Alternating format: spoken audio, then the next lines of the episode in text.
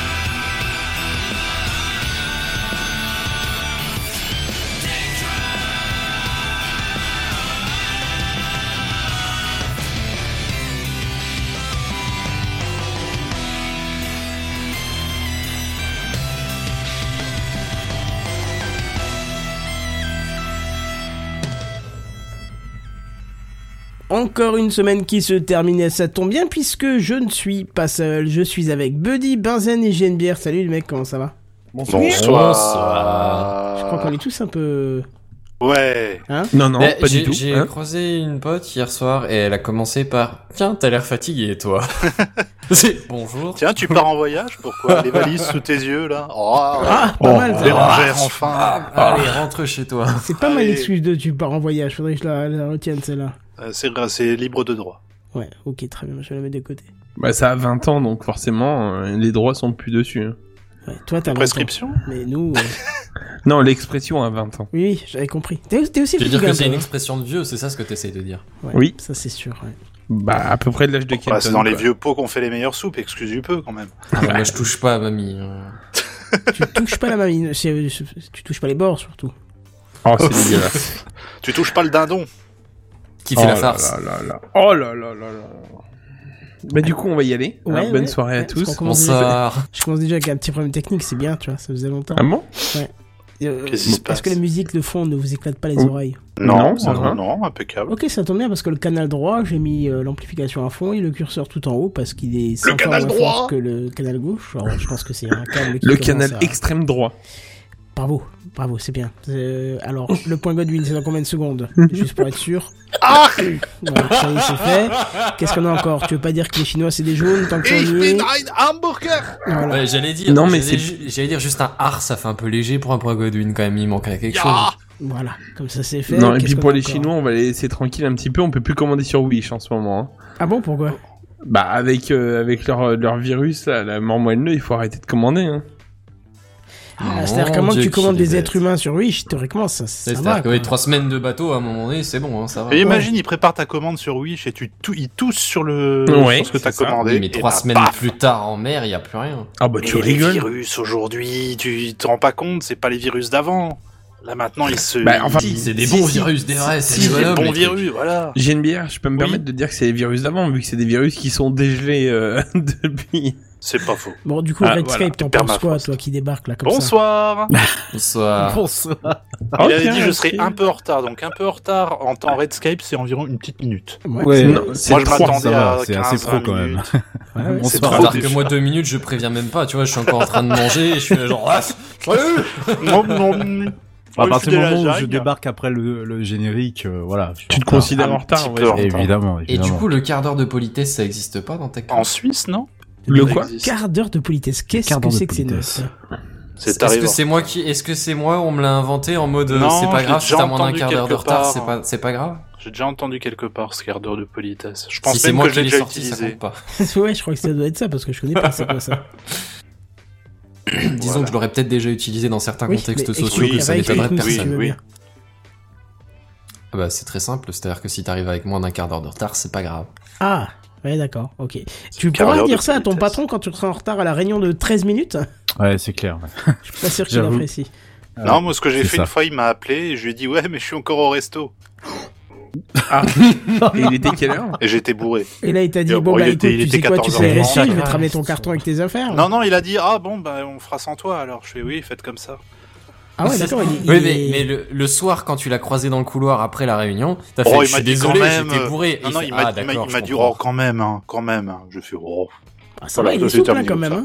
Ah, très très souple. D'ailleurs, il a gagné le championnat de soupline 1972 de Montargis. Putain, mais vraiment quoi, 1972, mais ça existe même pas comme date. C'est une légende. Mon patron m'a fait faire une fois plus de quasi 2 heures de trajet pour un quart d'heure de réunion, juste parce qu'elle avait oublié de me prévenir qu'il y avait une réunion, et donc elle m'a dit « Ah mais viens quand même !» Et puis j'ai fait trajet, et un quart d'heure après c'était fini, et je suis reparti dans le sens. Ah, quel plaisir. Super. Ouais, c'était drôle. Mais tu lui as pas dit genre mais non, c'est mort. Non non, mais je m'en fous, c'est elle qui paye. Qu'est-ce que j'en ai à faire ? Je ferai des déplacements. Je sais pas, hein. Pendant ce temps-là, tu fais que de la route pour rien, tu vois. Ah ouais, c'est ça. Mais c'est ni intéressant ni utile pour personne. Tu sais, à partir du moment où tes frais de déplacement incluent le carburant, l'usure de la voiture, l'assurance, le petit croissant que tu pourrais te prendre, le kebab que tu prends le soir, bon. Oui, je sais, clair, mes frais de déplacement c'est les mêmes. Je gagne des thunes à rouler avec ma bagnole, mais c'est pas pour autant que je vais le faire. Ah bah si ton patron te dit de venir, ça m'étonnerait que tu lui dises non. Enfin. Tu viens ? Non, j'ai pas connaissance. Ça dépend du contexte. Mais non, pas envie. Moi, je pense que si je dis à ma patronne, je viens pas, elle me dit bon bah pareil pour demain. Alors tu viens pas et puis on oublie ça quoi. Tu vois, non, mais tu peux argumenter. C'est pas genre juste non. C'est genre là tu me préviens à la dernière minute. Le temps qu'on fasse la route, la réunion sera quasiment finie. Ça va pas servir à rien. Prends-toi une visio et fais le reste à distance, tu vois. Et puis tu me casses les couilles quoi à un moment. Je vais lui dire une visio, elle va dire c'est quoi, c'est une marque de voiture ça. La Renault Visio. Ah oui, la Renault. Bon d'accord, on n'a pas le même contexte de travail aussi. Enfin bon, bref. Enfin, tout ça pour dire qu'on n'a toujours pas attaqué l'introduction. Ouais, ça tournait. En même temps, l'introduction va être l'introduction la plus courte de l'année, je crois. Ah ouais, moi je pensais que vous étiez déjà rendu à la fin de l'émission. Oh là là, malheureusement. Le mec, il a cru qu'il arrivait juste pour la troisième mi-temps. Eh ben non, quand t'arrives avec 1 minute de retard, il faut tout faire. C'est qu'à un moment, j'avais pensé à un truc, je me suis dit, je peux le mettre dans l'intro, et en fait, entre-temps, j'ai oublié de le mettre dans l'intro, et il est sorti de ma tête. Donc c'est... Si tu t'en rappelles, dans ta qu'à faire en plein milieu, tiens. Quand on est en train de parler, tu fais c'est l'introduction. Je peux mettre un petit truc juste pour le fun. C'est l'introduction. Vas-y. Bon, on va essayer de faire vite aujourd'hui. Oh, tu parles, c'est encore un truc qui va durer des heures, ça. Oh, virgule, pour toi, jeune, qui passe du temps sur Twitch, va donc sur la chaîne de Kenton57 et mette un follow. Voilà, c'est fait, c'est tout. Rien de plus. Mon Dieu, ça valait le coup. Si c'est pas du racolage de connasses, ça. Lâche des coms. C'est l'instant promo. Lâche des coms, des likes et des pouces bleus. L'instant promo. Ça va lâcher des coms, ma gueule. Oh la vache. Non, depuis le début de la semaine, je m'amuse à faire des lives, c'est marrant, en fait. Voilà. Bah oui, c'est rigolo, les lives. Ouais, il y a des gens qui viennent, qui parlent, qui partent, qui restent, c'est cool, c'est... Voilà. C'est ça, toi tu joues, si quelqu'un te pose une question, tu réponds. C'est ça. Ouais, je me fais choper par les élèves de l'école, mais c'est pas grave, mais bon. Allez. Choper, genre, dans un coin de la récré, ou... Tu es bizarre, toi, quand même, hein. Je suis fatigué. Enchanté, je suis Jean-Noël. Il se passe vraiment des choses bizarres dans ta tête. Non, qui me disent, ouais, je suis en troisième de haut de collège, machin, tout ça, c'est marrant. On aime trop, monsieur. Ah, monsieur, c'est trop bien, monsieur. Faudrait que tu quittes le collège quand même. C'est moi qui suis déchiré à l'azote là. On est bien sûr de ça. Oh mon Dieu. Oh les mecs, vous êtes en forme. Vous êtes tarés, non, on n'est pas en forme justement. Bah, c'est ça, on est fatigué, y a rien. Bah, qu'est-ce que ça va être ? C'est les conneries d'une fin de soirée avec un peu trop d'alcool, tu vois. Mais sauf que c'est avant la soirée, il y a pas d'alcool. On devrait se faire un TechCraft 300 bis le soir de. Le soir 2, alors si tu finis ta phrase, on pourra te dire oui ou non quand même. Hein. Le soir de la fin de la soirée. Non mais je ne sais pas si on avait le droit de le divulguer ou pas. Ah bah si, je pense que là, au pire si ça se passe, c'est tant pis, mais je crois que c'est sur la bonne voie. Et puis ça fait partie de l'introduction. Donc j'attends le 300 bis le soir de Podren. Donc après plusieurs bières, on peut faire un 300 bis, oui, il suffit de prendre un enregistreur. De toute façon, sur un festival de podcast, je peux t'assurer que l'enregistreur c'est comme ton briquet dans ta poche quand t'es fumeur. Donc il y a de quoi faire à mon avis. Bref. Il y a une histoire de jamais le retrouver parce que tout le monde te le taxe. Ça va être très drôle. Non, même pas. Quoique, il y en a un qui peut dire t'as un enregistreur, j'ai la carte SD. Tu sais, ça peut être. C'est ça les rencontres de podcasteurs. C'est assez drôle. Oui. Bref, qu'est-ce qui se passe? On y va ou qu'est-ce qu'on fait encore là? Je sais pas, quelqu'un a des cartes? Allez. Ouais. Non, allez. Non mais alors moi j'ai un nouveau jeu de société, si ça vous tente on peut faire une partie. C'est quoi ton jeu de société? Seven Wonders. Ah bien, ah, bien, quelque chose. Bien. Ouais, ça c'est pas un nouveau jeu, mais je me le suis acheté pour Noël si tu veux. Ah et moi j'ai eu pour Noël j'ai eu le jeu qu'on a joué chez le truc super intéressant pour TechCraft hein. Le truc des mineurs là, je sais plus comment c'était qu'on avait joué chez toi. Hein? Le démineur? Non. Il y en a un qui mine et l'autre qui démine. C'est ça. Démineur. Ah, oui. Le saboteur. Voilà, ça s'appelle le saboteur. Très bien. Ça, oui, ça me dit quelque chose. Oui, il y a l'Oculus Quest aussi, c'est bien, vous savez. Ouais, c'est pas la même ordre de prix hein, quand même. Hein. Oui, je sais, oui, mais oui. Vous ne le regretterez pas. Autant on peut trouver qu'un jeu de plateau c'est un peu hors de prix, autant c'est encore pas un Oculus. Ouais. Non, on en est loin, hein, je pense. Il y a des jeux de plateau sur Oculus.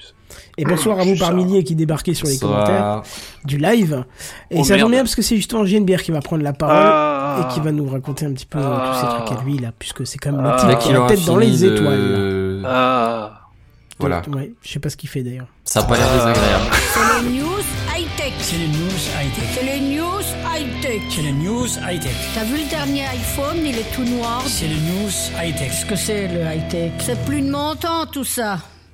Ah, il y a Joa sur le chat, c'est marqué c'est moi qui n'ai pas de son ou c'est pas commencé? Oui. Vert. Bah, c'est génial, ça veut dire que depuis avant on parle pour rien, c'est super, effectivement, il n'y avait pas de son. Alors, sans déconner, j'ai non, pas de son, mais continue, je vais régler ça, le live n'est pas prioritaire. D'accord. Alors, je vais vous raconter un petit truc. Il était une fois, dans la ville de Foix, un marchand de foie qui vendait du foie. Un seau 3 x 7, 21. Donc, j'en ai marre. T'es claqué ou quoi? Je suis déclaqué. T'es déclaqué, d'accord. Je suis déclaqué comme une feuille de déclaquage. Pour déclaquer. Non, il y avait quelque temps sur ma chaîne YouTube, j'en ai bien, où j'avais fait une vidéo sur la facilité qu'il y a aujourd'hui avec du matériel d'aujourd'hui. Ah oui, tu parles de la période où tu faisais des vidéos. Ferme ta gueule. Que de la reconnaissance, la reconnaissance faciale. J'avais regardé un petit peu. Tous les dimanches matin, sans faute. Ah ouais, sans faute. Moi, j'adore les faciales. Et depuis le début de l'année. C'est fini. Et donc ouais, j'avais pris un pauvre PC, 3 lignes de code, la bibliothèque qui va bien, et puis effectivement très très facilement on peut apprendre à un soft en fait, enfin faire un petit soft qui va apprendre à reconnaître les visages et qui va à la demande pouvoir donner tout un tas d'informations contextuelles si c'est programmé, si c'est demandé. J'ai trouvé ça vachement marrant, un peu flippant aussi, et je m'étais dit un peu plus tard que j'aimerais bien faire un projet un peu plus foufou. Ça aurait été par exemple de trimballer un Raspberry avec toi avec une webcam d'accrocher et en ayant une base de données préétablie, te balader genre dans ton quartier et puis lui prend des photos des gens que tu croises et essaye d'associer ça avec ce que t'as dans ta base à toi. Alors cette base, il faut la construire, ça veut dire pour ça qu'il faut aller genre par exemple moi je voulais faire ça dans mon quartier à moi, donc il fallait que je limite ma recherche sur les réseaux sociaux à au moins ma ville, voire mon quartier, et récupérer toutes les photos que je pouvais trouver. Donc je vais commencer à regarder un peu les API, comment est-ce qu'il y avait moyen de récupérer tout ça, et très très vite tu te heurtes aux conditions générales par exemple de Facebook qui fait on fait pas ce genre de choses. Si tu le fais, si on voit que tu commences à faire des trucs du scrapping, si ça s'appelle comme je pense, tu vas t'en prendre plein la gueule en termes de procès mon gars. Donc là j'ai fait c'est un projet mort dans l'œuf, j'abandonne et je passe à autre chose.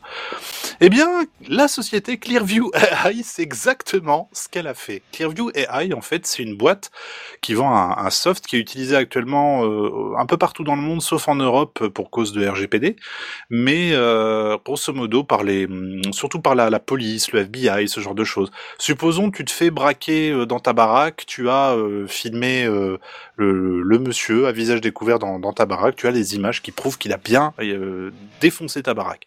Tu donnes ça à la police elle passe ça dans Clearview, et Clearview lui va aller récupérer le visage du mec dans la vidéo et le comparer avec toutes les photos qu'il a dans sa base de données. Pour ordre de comparaison, aujourd'hui le FBI a une base de données perso, interne, de je crois 600 millions de visages. Ok, Clearview AI en a 3 milliards. Ah.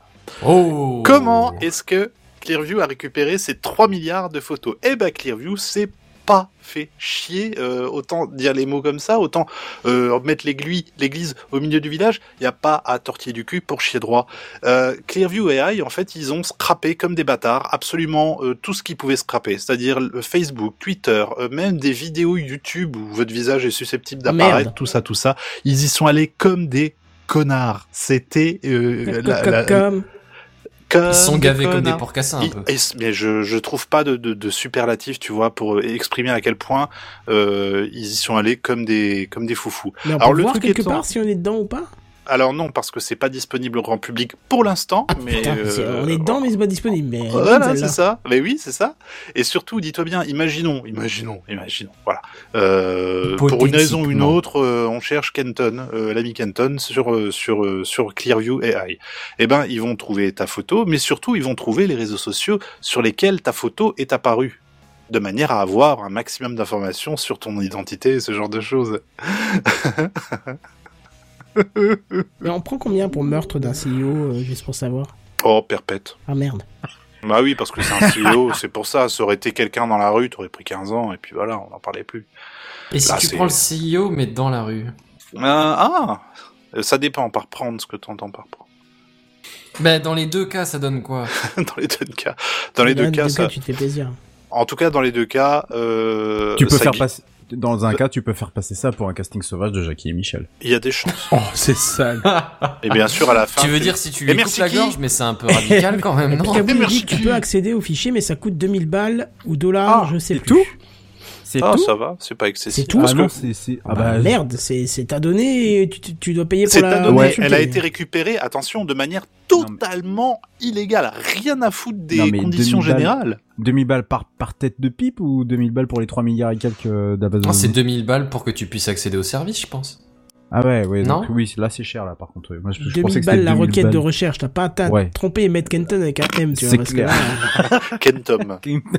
Là tu trompes sur Kentum de ton bouton. Tu mets Kentum. Ah yes, c'est moi. Et dimanche, pardon. Hop. Et non, voilà, tout ça pour dire que moi je suis un peu, parce qu'il y a des gens qui ont déjà voulu scraper sur Facebook ou quoi, et généralement ils se sont pris un procès au cul en 2 temps 3 mouvements, c'était vite fait. Mais là par contre Clearview s'est fait plaisir, et là maintenant forcément le Sénat américain qui pose des questions, qui dit oui alors on se pose des questions, comment ça se fait. Twitter qui dit alors si vous avez des données à nous ce serait bien de les dégager immédiatement. L'avocat a répondu écoutez on va étudier votre requête, qui veut dire grosso modo va te faire enculer, si je puis encore une fois me permettre, malheureusement. Mais voilà, c'est au mépris de toutes les règles, sauf au niveau... même pas au niveau RGPD. C'est pas utilisé en Europe à cause de la RGPD. Par contre, nos données y sont quand même. Mais c'est au mépris de toutes les conditions générales. Ça a été vraiment fait comme des gros bâtards. Allez vous faire mettre cordialement. Exactement. Hein. Maintenant, on a ces données-là. Elles sont exploitées par des agences gouvernementales, par des services d'autorité, par des ceci, cela, pour qui veut bien payer. Ça marche bien, puisque voilà, on nous utilise assez régulièrement. Et puis, bah, c'est bien. Gros bisous. Mouah. C'est un petit peu ça. Et j'étais choqué de la manière dont ça a été fait. C'est des vandales, c'est des putain de bandit, je suis outré plus quoi. Clearview AI, Clearview AI, des sales cons. C'était ma petite news de la semaine. Mais c'est sales cons riches. Bah pour l'instant non. Attends, pour c'est illégal et on peut rien faire. C'est des sales cons, mais ils sont riches. Pour l'instant, le Sénat américain, eux, ils sont en train de voir comment il y a moyen de pouvoir régler cette affaire. Les réseaux sociaux, ils sont en train de dire non, c'est au mépris de nos conditions générales. Merci de rectifier le tir. Et Clearview répond, oui, on va voir. Ça en est là pour l'instant. Je crois qu'il y a une audition de prévue fin du mois ou en février du patron de Clearview pour venir justement s'expliquer devant le Sénat.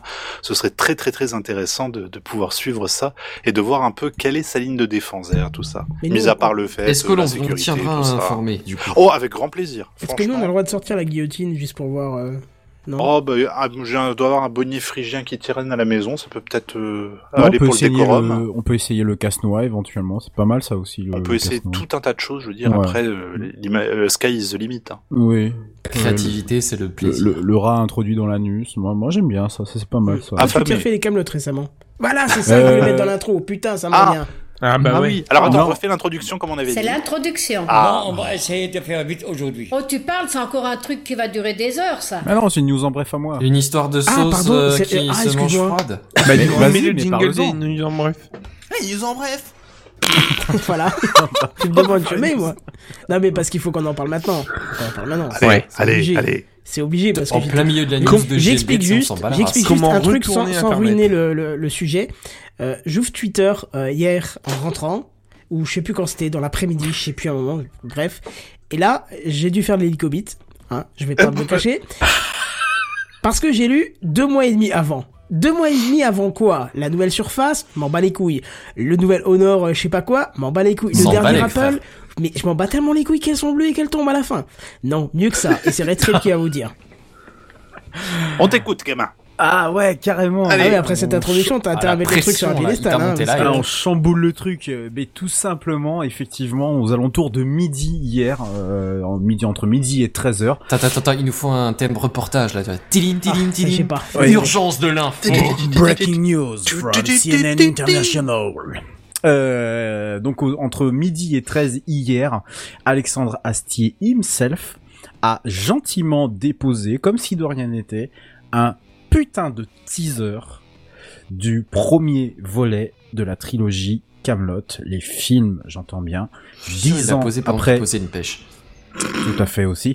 10 ans après après que la série se soit arrêtée sur M6, enfin ça y est, le premier film va arriver, et va arriver surtout 2 mois avant la sortie officielle, puisqu'il sortira le 29 juillet 2020. Donc retenez bien la date. Ouais, save the date. Il va y avoir, je pense, beaucoup de monde. Bon, ça s'est excité, hein. J'ai vu un peu les top tweets pendant 2-3 heures. Excité. Ça a quand même pas mal. Twitter.com était en erreur 403, arrête. Ça a cassé Internet. Alors j'ai pas été trop sur Twitter après la plaisante. J'exagère, mais c'était tout comme. Ah oui, quand même, ouais. Donc un teaser d'une minute. Il y a une petite hype des familles, quoi. Oui, il y a même une grosse. Il y a Sting, non, dedans, j'ai vu. Alors, effectivement, il y a bien Sting. Oui. Alors moi, je savais pas qui c'était ce monsieur, et j'ai vu dans un truc. Ça, c'est Sting. Tu sais pas ce que. Non, mais je l'ai pas reconnu. Vivant. Ah d'accord, oui, pareil. Là, pareil. Ah oui, j'ai eu peur. Oui. Ah. Et du coup, j'ai eu tiens, ça c'est Sting, enfin le même Sting que moi je connais, ou genre il y a un autre Sting, genre comédien en France, ou je sais pas. Tu vois, je suis même sûr que quand t'as vu le mec dire il y a Sting, tu t'es dit. Non mais je sens bien que vous essayez de me dire quelque chose. C'est de vous la phrase où vous l'avez entendu ça. C'est un peu ça. Et non, à l'intérieur du teaser, hein, on n'a pas besoin de teaser le teaser, hein, comme dirait l'autre, mais à l'intérieur du teaser, on voit en réalité presque 3/4 des acteurs qui sont passés par la série, même les guests qui y sont passés. Je pense notamment à La Chaba et Christian Clavier. Eh ben, il a pris cher, hein, putain, il s'est pris un bon clavier dans la gueule, lui, hein, par contre. Hein. Putain, non, je pense qu'il a bouffé 2 claviers plutôt. Ouais, je crois que déjà il est pote avec l'autre, là, le russe, mon frère, là. Et... Ouais. Non, c'est vrai qu'il est, c'est assez choquant, quoi. Et bon, évidemment, tout le monde a pris 10 ans dans la figure. Et ça, alors, ça augure. Je sais pas si on doit dire ça augure bon, mais de ce que j'ai vu, en fait, ça et là, il y a beaucoup de gens qui ont eu l'impression que ça s'est un peu Game of Thronesisé, entre guillemets, donc parce qu'il y avait pas mal de décors dans d'autres pays, semble-t-il, que les décors de la Bretagne. La Bretagne armoricaine. De la Bretagne, justement, pas armoricaine. J'en ai marre de cette référence, j'en peux plus. J'en peux plus. Écoute, t'as 4 plaintes auprès de ta femme, ton fils et ton domaine, hein. Oui. Tu sais que ce matin, Hakim, le fils du forgeron, il est venu me chercher. Les druides ont décidé de mener le combat dans la vallée? Bah, exactement. Oh. Putain, arrêtez parce que je quitte cette émission, c'est pas possible. Donc ouais, grosse hype. Alors, est-ce que j'ai le droit de faire l'autre news qui du coup, bah il y aura pas de news en bref, mais je pense qu'il est un peu relié pour le coup, qui nous a fait un peu moi qui m'a pas fait beaucoup sourire pour le coup. Bah, si c'est relié, ouais, pourquoi pas. Bah oui, c'est relié. En bref. Mais j'ai pas été jusqu'en bas encore. Ça c'est n'importe quoi. Parce que figurez-vous que le Terry Jones qui faisait partie de la troupe des Monty Python est mort le 21 janvier, donc il y a 2 jours de cela. J'ai vu la news que ce matin, je sais pas pourquoi le truc n'a pas voilà.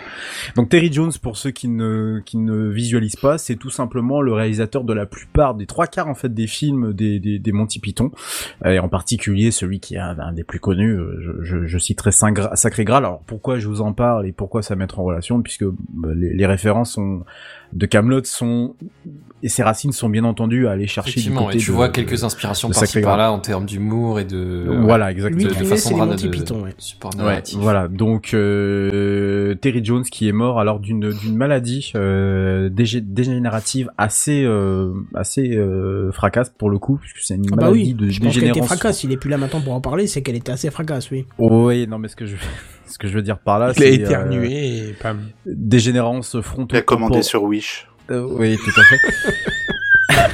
Mais qu'est-ce qu'ils sont bêtes que vous parliez avec des gens. C'est ça. Voilà, j'ai fait le combo, je suis tranquille. Voilà. J'ai toqué 3 fois sur la porte de Penny. C'est pas faux. C'est pas. C'est remplacé. J'avoue, facile. Voilà, il est mort dans des conditions pas très. Personne ne meurt dans des conditions sympathiques, mais lui. Si, il y a la petite mort qui existe pour ça. Bah ouais, il a pas tort, hein. Techniquement, c'est pas la pire façon de partir, quoi. Ouais, façon de parler. Donc voilà, il est mort. Pour toi. Oui, pour moi. Pour ton partenaire, c'est pas ouf, mais. Oui, c'est pas ouf, ouais. Sauf si tu t'auto-estrangules dans un placard.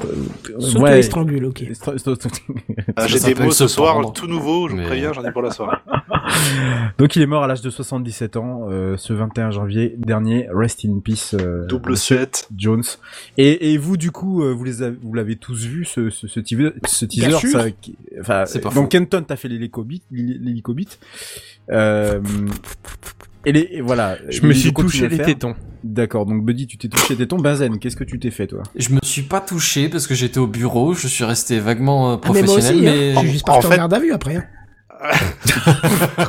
J'imagine en fait à l'intérieur de ta tête, c'était un truc du genre Wouah! Et puis en fait, à l'extérieur, c'était Poker face. En plus, je travaillais juste à côté d'un collège, donc quand je me suis touché les tétons, il y avait plein d'enfants, donc c'était nickel. T'es douché les tétons. C'était dégueulasse. Touché. Ah, pardon. Mais oui, c'est clair.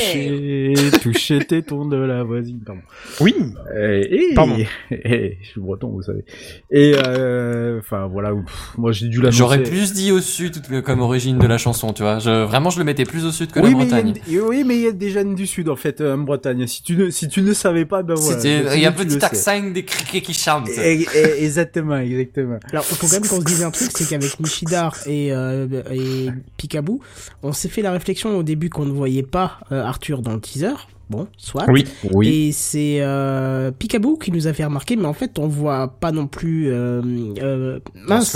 Lancelot, merci. Ni Lancelot, ni la reine Guenièvre. Ouais. Voilà. Mais alors, ceci dit, moi, je vois, j'ai vu une cage à un moment donné.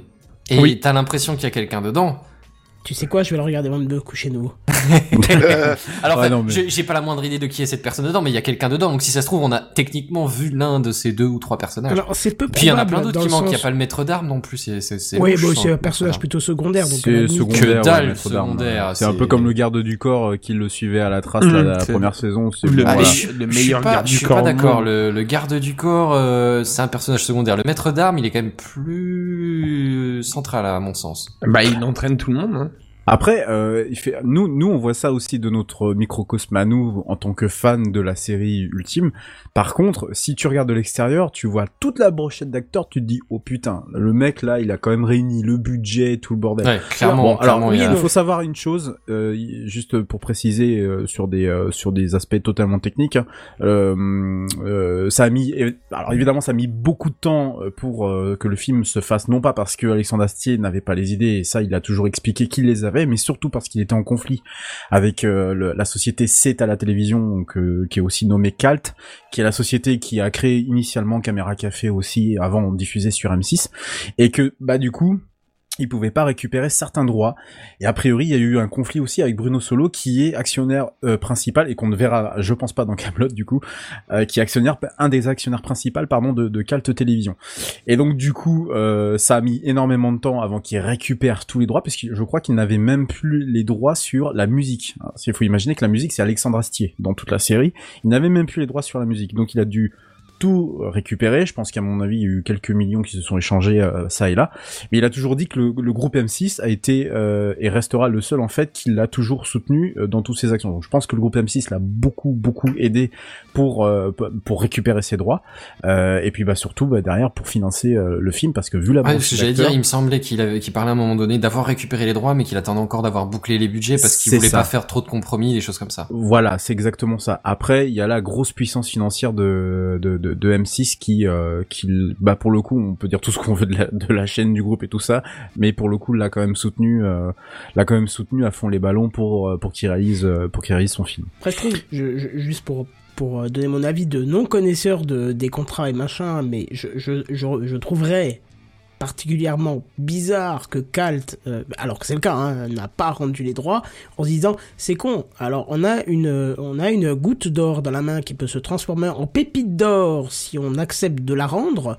Et se dire qu'on peut peut-être partager un petit bout de la pépite d'or avec celui qui va en faire une pépite d'or. Moi, je pense que c'est le calcul d'M6, techniquement. Oui. Juste qu'il y en a qui sont meilleurs en maths, c'est tout. Mais pendant longtemps, il a dit que M6 n'est pas les droits, tu vois, donc... Non, M6 n'a strictement rien à voir. M6 en soi, tu vois, encore... c'est le diffuseur, et encore aujourd'hui M6 diffuse toujours Kaamelott sur ses antennes. Je crois qu'actuellement ça doit être Paris Première, parce que ça lui rapporte toujours de l'argent en termes d'audience. Ça rapporte toujours un tout petit peu, même si évidemment beaucoup moins de monde devant leur téléviseur le samedi à 13h25 pour aller regarder, sauf moi parce que je dois avoir rien à foutre pendant un quart d'heure que de regarder Kaamelott.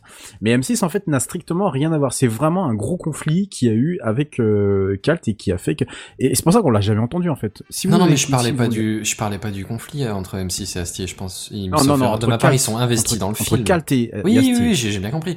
Mais sauf erreur de ma part, le calcul d'M6, ils participent au film financièrement. Ils sont bien sûr.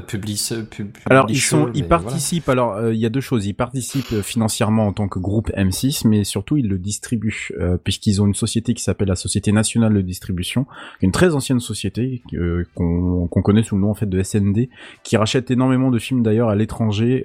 C'est eux d'ailleurs qui ont racheté tout ce qui est film comme espèce de film avec les vampires là, toute la trilogie, ou comment ça s'appelle, un truc pour les jeux, pour les ados, Twilight. Voilà, Twilight notamment. Donc ils achètent énormément de contenu à l'étranger pour en être le distributeur exclusif en France, qui fait que du coup ça passe en clair en premier sur leurs antennes et non pas sur d'autres antennes.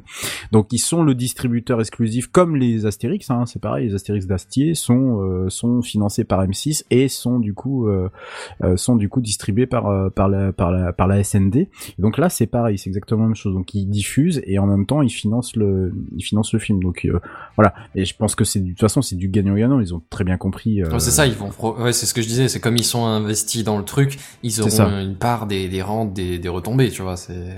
Que ce soit en termes de place de ciné ou de visionnage derrière, ou de revente de VOD ou de droits de diffusion sur Netflix, ou je sais pas quoi. Alors ils touchent en fait tout ce que Astier va faire comme produits dérivés, que ça soit les BD, que ça soit les Blu-ray qui sont ressortis il y a, je crois, un an de ça. Oui, bien sûr. Voilà, les Blu-ray HD recollection complète, c'est ça, n'est-ce pas, Kenton? Quoi? Alors moi j'ai tout. Qu'est-ce qu'il y a? De toute façon, moi j'ai envie de vous dire, Astier, il va faire un truc, ça va être simple, c'est la vengeance, c'est un plat qui se mange sans sauce. Oui, je l'attendais. Non, la patience. Non, c'est la vengeance. La patience. Non. J'ai entendu la patience. Non, la patience, c'est quelque chose qui se prépare 2 mois à l'avance ou un truc du style. Oui. Et la vengeance, pourquoi j'ai entendu la patience dans le... Ah bah faut que je me la refasse. La patience, c'est dans le tweet d'Astier. La vengeance, c'est la phrase de Perceval. La meilleure phrase au monde. Déjà, en fait, ça t'annonce tellement le truc. Un teaser, une punchline. Moi, je pense que là... je pense que c'est vraiment marketing. Ça se trouve, c'est même pas une phrase qui va être dans le film. Parce que moi, je vais pas vous cacher que quand j'ai vu qu'il y avait Sting dedans, premier truc qui m'est venu à l'esprit... Je vois pas l'intérêt. Mais après, il faut voir comment ça va servir. Si ça sert vraiment, pourquoi pas. Mais je t'avoue que là, comme ça, bon... Ils avaient vraiment peut-être besoin d'un breton pur jus, quoi, pour le coup, je sais pas. Ouais, ou alors ils avaient un peu trop de budget, ils se sont dit, bon, alors les dragons, c'est fait, la 3D, c'est bon, les décors, c'est bon, qu'est-ce qu'on fait ? Je sais pas. Ouais. Je sais pas trop. Je répondrai juste déjà, tu vas pas le juger avant même d'avoir vu autre chose qu'un teaser, quoi. Ah non, mais t'inquiète, moi je me prépare à l'avance. 3-4 semaines avant, j'appelle le cinéma, je demande s'ils le reçoivent ou pas. S'ils le reçoivent, je loue ma place. Mais tu loues la salle, tu veux dire? Franchement, si c'est dans mes moyens, franchement, je voudrais tant. Mais il se serait perdant pour eux, parce qu'à mon avis, la salle va être blindée, même dans ma petite ville. Tu vois, c'est obligé, ouais, quoi. Sûr. C'est obligé. C'est le film français qu'on attend depuis 10 ans. Bah, nous, fans en tout cas, mais je sais pas pour les autres, mais... Pour répondre sur le chat à Bricolo Mulot qui dit que M6 a pourri la diffusion de la série avec W9 et aussi dans d'autres... J'avais expliqué lors d'une précédente news, il me semble, sur le groupe M6 qui s'était pris une méchante attaque informatique il y a quelques mois de ça, je sais pas si vous vous souvenez. Oui. En fait, c'est parce qu'ils ont une régie mutualisée, c'est très con, mais ça pourrit littéralement les programmes. En clair, c'est que lorsque la pub est lancée, le signal de la pub est lancé sur typiquement W9, pas M6 mais W9, donc la deuxième chaîne de la neuvième chaîne de la TNT et la deuxième en création. Ce qui se passe, c'est que ça envoie également le signal, c'est la même régie publicitaire, donc ça envoie également le signal sur toutes les autres antennes du groupe M6, donc Gulli et Sister. Et résultat des courses, donc sur Sister où ça a été diffusé avant de dégager de la TNT, puisque Sister a arrêté les diffusions, et ben ça coupe en plein milieu d'une phrase. Voilà, c'est aussi con que ça. Et ils font pas du tout attention au programme qui est en cours sur les autres chaînes, ça coupe. Voilà, le signal est envoyé depuis la régie principale et ils s'en battent les couilles. Pourquoi moi je vous conseille de regarder le Blu-ray plutôt que de regarder la télé, mais... Alors, justement, par rapport à ça, petite précision, ça a été quand même une des toutes premières séries françaises à avoir été tournée en HD. Ce qui veut dire qu'aujourd'hui, ils ont pas les aucun mal. Si, dès la première saison. Ah bah, la première saison, elle est pas en tout cas, elle est pas en full HD sur le Blu-ray. Ah, HD, peut-être, mais pas full HD. Ah bah, qu'est-ce que t'appelles HD et full HD? Parce que HD, c'est 720p, full HD, c'est 1080. C'est la définition technique bête et méchante. Hein. Alors, elle n'a pas été diffusée à l'époque. Les premières. Alors, elles ont été tournées en Full HD, mais elles ont techniquement pas été diffusées à cette époque-là en Full HD. Ou, ah, mais même sur le Blu-ray, je te le dis, première même saison, elle n'y est pas. Tu le vois ? Tu vois le grain, tu vois le... Non, le grain, c'est indépendamment de la résolution, ça c'est un choix, oui, c'est un choix du réalisateur ou pas. Non, mais ce que je veux dire par là, c'est que tu vois le pixel, tu vois le... sur ta télé... Tu vois pas le pixel, puisque c'est upscalé, mais tu vois que c'est plus mou, en fait. C'est beaucoup plus mou au niveau de l'image. Tu sens que c'est du format télé qui a été augmenté. Et alors, je te parle pas, par contre, du court-métrage qu'il y avait avant d'Israël qui est largement pire en qualité d'image, c'est vraiment pas bon, quoi. C'est pas bon du tout, mais peu importe, parce que le contenu est là et on est content. Par contre, quand t'avances un peu dans les saisons, tu vois que là où il a commencé à bouger, et c'est super chouette, quoi, hein. N'oubliez pas le 1080i en télévision, on utilise que ça. Oui, pardon, 1080i, excuse-moi. Oui. C'est ça, exactement, oui, c'est ça. Mais à l'époque, M6 n'avait pas encore de quand ça commençait à diffuser. Mais moi, je parlais vraiment du tournage, en fait. C'est pour ça qu'en Blu-ray, t'as quand même pas trop la sensation que c'est antidaté. Je parlais vraiment du tournage qui a été effectué avec des caméras qui pouvaient filmer en Full HD 1080p. Oui, non, P. Et donc, du coup, peut-être qu'aujourd'hui, quand tu regardes le Blu-ray, je pense que t'as quand même pas trop la sensation que ça a été filmé il y a, la première saison. C'est pour moi, si, ouais, la première saison, si, t'as vraiment l'impression que c'est... T'as vraiment l'impression? Ah ouais. D'accord. Ouais, bah, faudrait que je regarde, pour le coup, si un jour je monte, dans l'Est de la France. Prochainement, avec Bazen, on fera la saison 4 et on te dira si on est passé vraiment sur une qualité supérieure. Ouais. Okay. Je perds ma voix. Sinon, Clearview. Hein, oh, Clearview, c'est de la merde, hein. Ah, c'est de la merde. Histoire de retourner quand même dans le programme. Non, bah voilà, moi j'ai dit ce que j'avais à dire et chier. Non, mais j'espère que on va pouvoir assister au moins en live à cette petite présentation au Sénat. Ça me ferait bien plaisir, histoire de voir un peu qu'est-ce qu'ils ont comme défense et comment ils vont faire pour ne pas rendre toutes les données ou pour ne pas toutes les effacer. Je suis très curieux. Voilà. Rends l'argent. Rendez les données. Rendez-moi mes photos. C'est tout. Avec plaisir. L'histoire ne dit pas. Ah, non mais attends, Monsieur Billard, l'histoire ne dit pas. Laissez-les. Mais oui. Mais mais l'histoire. Mais enfin, laissez-le s'exprimer, voyons. Écoutez. Je vous vois venir avec vos gros sabots. Allez-y. Non, justement, je voulais parler de... L'histoire ne dit pas si le président de cette société a les mêmes sourcils que François Fillon. Voilà. Écoutez, nous en saurons... Dès que nous de la police aura plus d'informations, soyez sûrs, premiers concernés, tout ça. D'accord. Avec grand plaisir.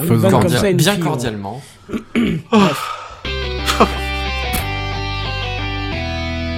Et c'est à Buddy tout de suite de parler. Ah merci, c'est gentil de m'introduire. Tu sais que j'aime bien. Bonsoir déjà. Bonsoir. Hein? Bonsoir. Comment ça va? Vous êtes qui? Hein? Bonsoir. Bonsoir. Bonsoir. Vivement ce 29 juillet à minuit 1. Bref. J'ai adoré. Hein? Bon, ce soir j'ai envie de vous parler de vitesse. Hein? Et si je vous dis 88 miles par heure? Retour vers le futur, back to the future. 3 gigawatts aussi, mais... Ouais, c'est vrai, j'aurais pu. Bon, ça c'était facile. Maintenant, gardons la vitesse, mais changeons un peu de mesure. On va partir sur des RPM, hein, la fameuse rotation par minute. Ah oui.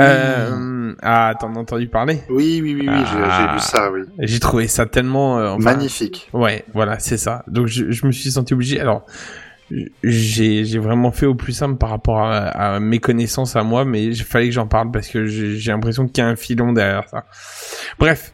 Donc oui, les RPM, cette fameuse petite technologie qui nous suit partout, hein, dans nos véhicules par exemple, hein, qui sert à mesurer l'habitat à Kenton quand il fait les COVID justement. Exactement ça. Combien de RPM devant Kaamelott le teaser? Et disons que le ventilateur avait pas besoin de s'allumer pour refroidir le visio, tu vois. J'imagine bien en plus. Bon, alors on va Par contre, il avait des crampes après sur les hanches. Ah bah bravo. Laisse mes mains sur tes mains. Ah, ça dégénère. Du coup, on va commencer par annoncer un petit record actuel de l'objet qui tourne le plus vite naturellement. Hein, et tout le monde le connaît de son nom, je pense à peu près. C'est le pulsar, hein, qui, à l'heure actuelle, lui tourne environ à 700 tours par seconde, ce qui donne 43 000 tours par minute environ. Ce qui est pas trop mal quand même, on est bien d'accord que ça fait déjà quelque chose. Hein. Oui, surtout quand on considère la taille d'un pulsar qui est quand même assez énorme. Donc, oui, voilà, c'est l'étoile quoi.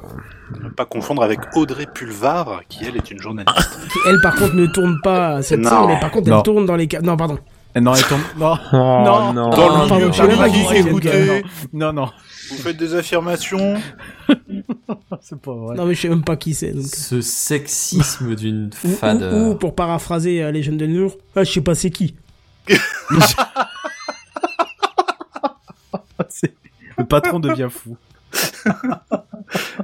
C'est le goulot qui déborde. Oh, vas-y.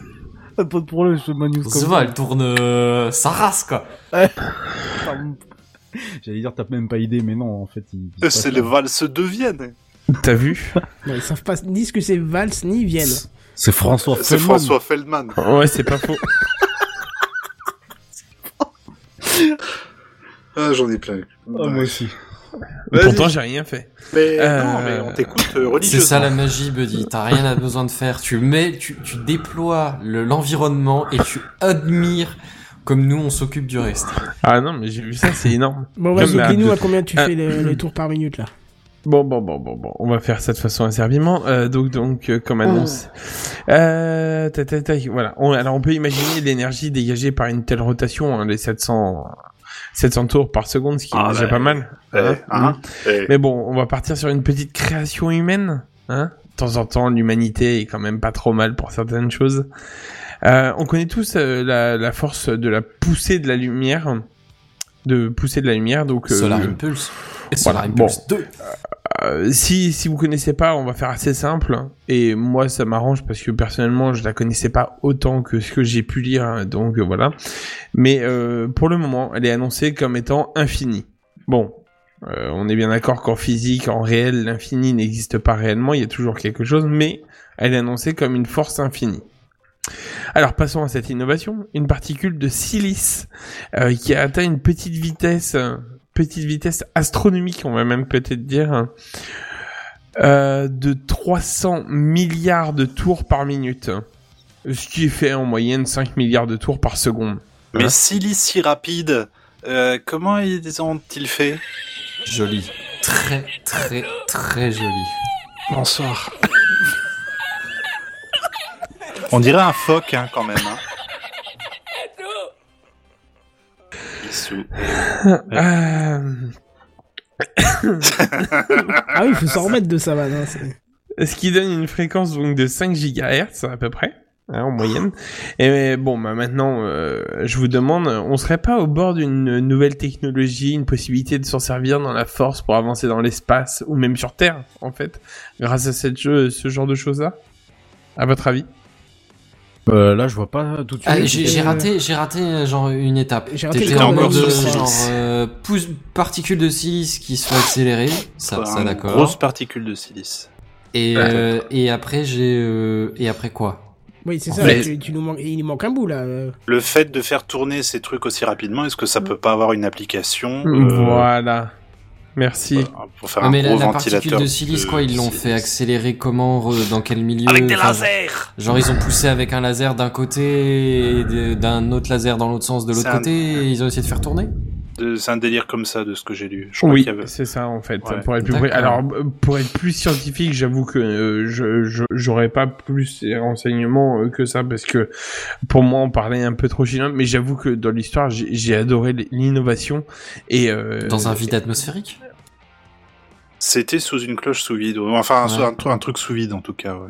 De ce que j'ai lu. En même temps, il fallait aucun frottement, hein, pour que ça atteigne cette vitesse. Oui, mais justement, c'est pour ça, tu vois, que je me pose la question. Non, bien sûr. Parce que... Juste pour préciser, à 5 milliards de tours par seconde, la moindre particule qui rentre en choc avec cette silice doit dégager une énergie telle que tout ton système autour est détruit. Écoute, j'avoue que c'est pas faux d'un autre côté, mais je pense que de toute façon, je me demande s'ils ont pas calculé leur coût malgré tout avec ça. Non, c'est les scientifiques, ils ont fait ça au pif, tu sais. Les gars, j'ai du silice, vas-y, braque des lasers dessus. Ah, ça décoiffe. Oh la vache. Sors un papier. What the fuck.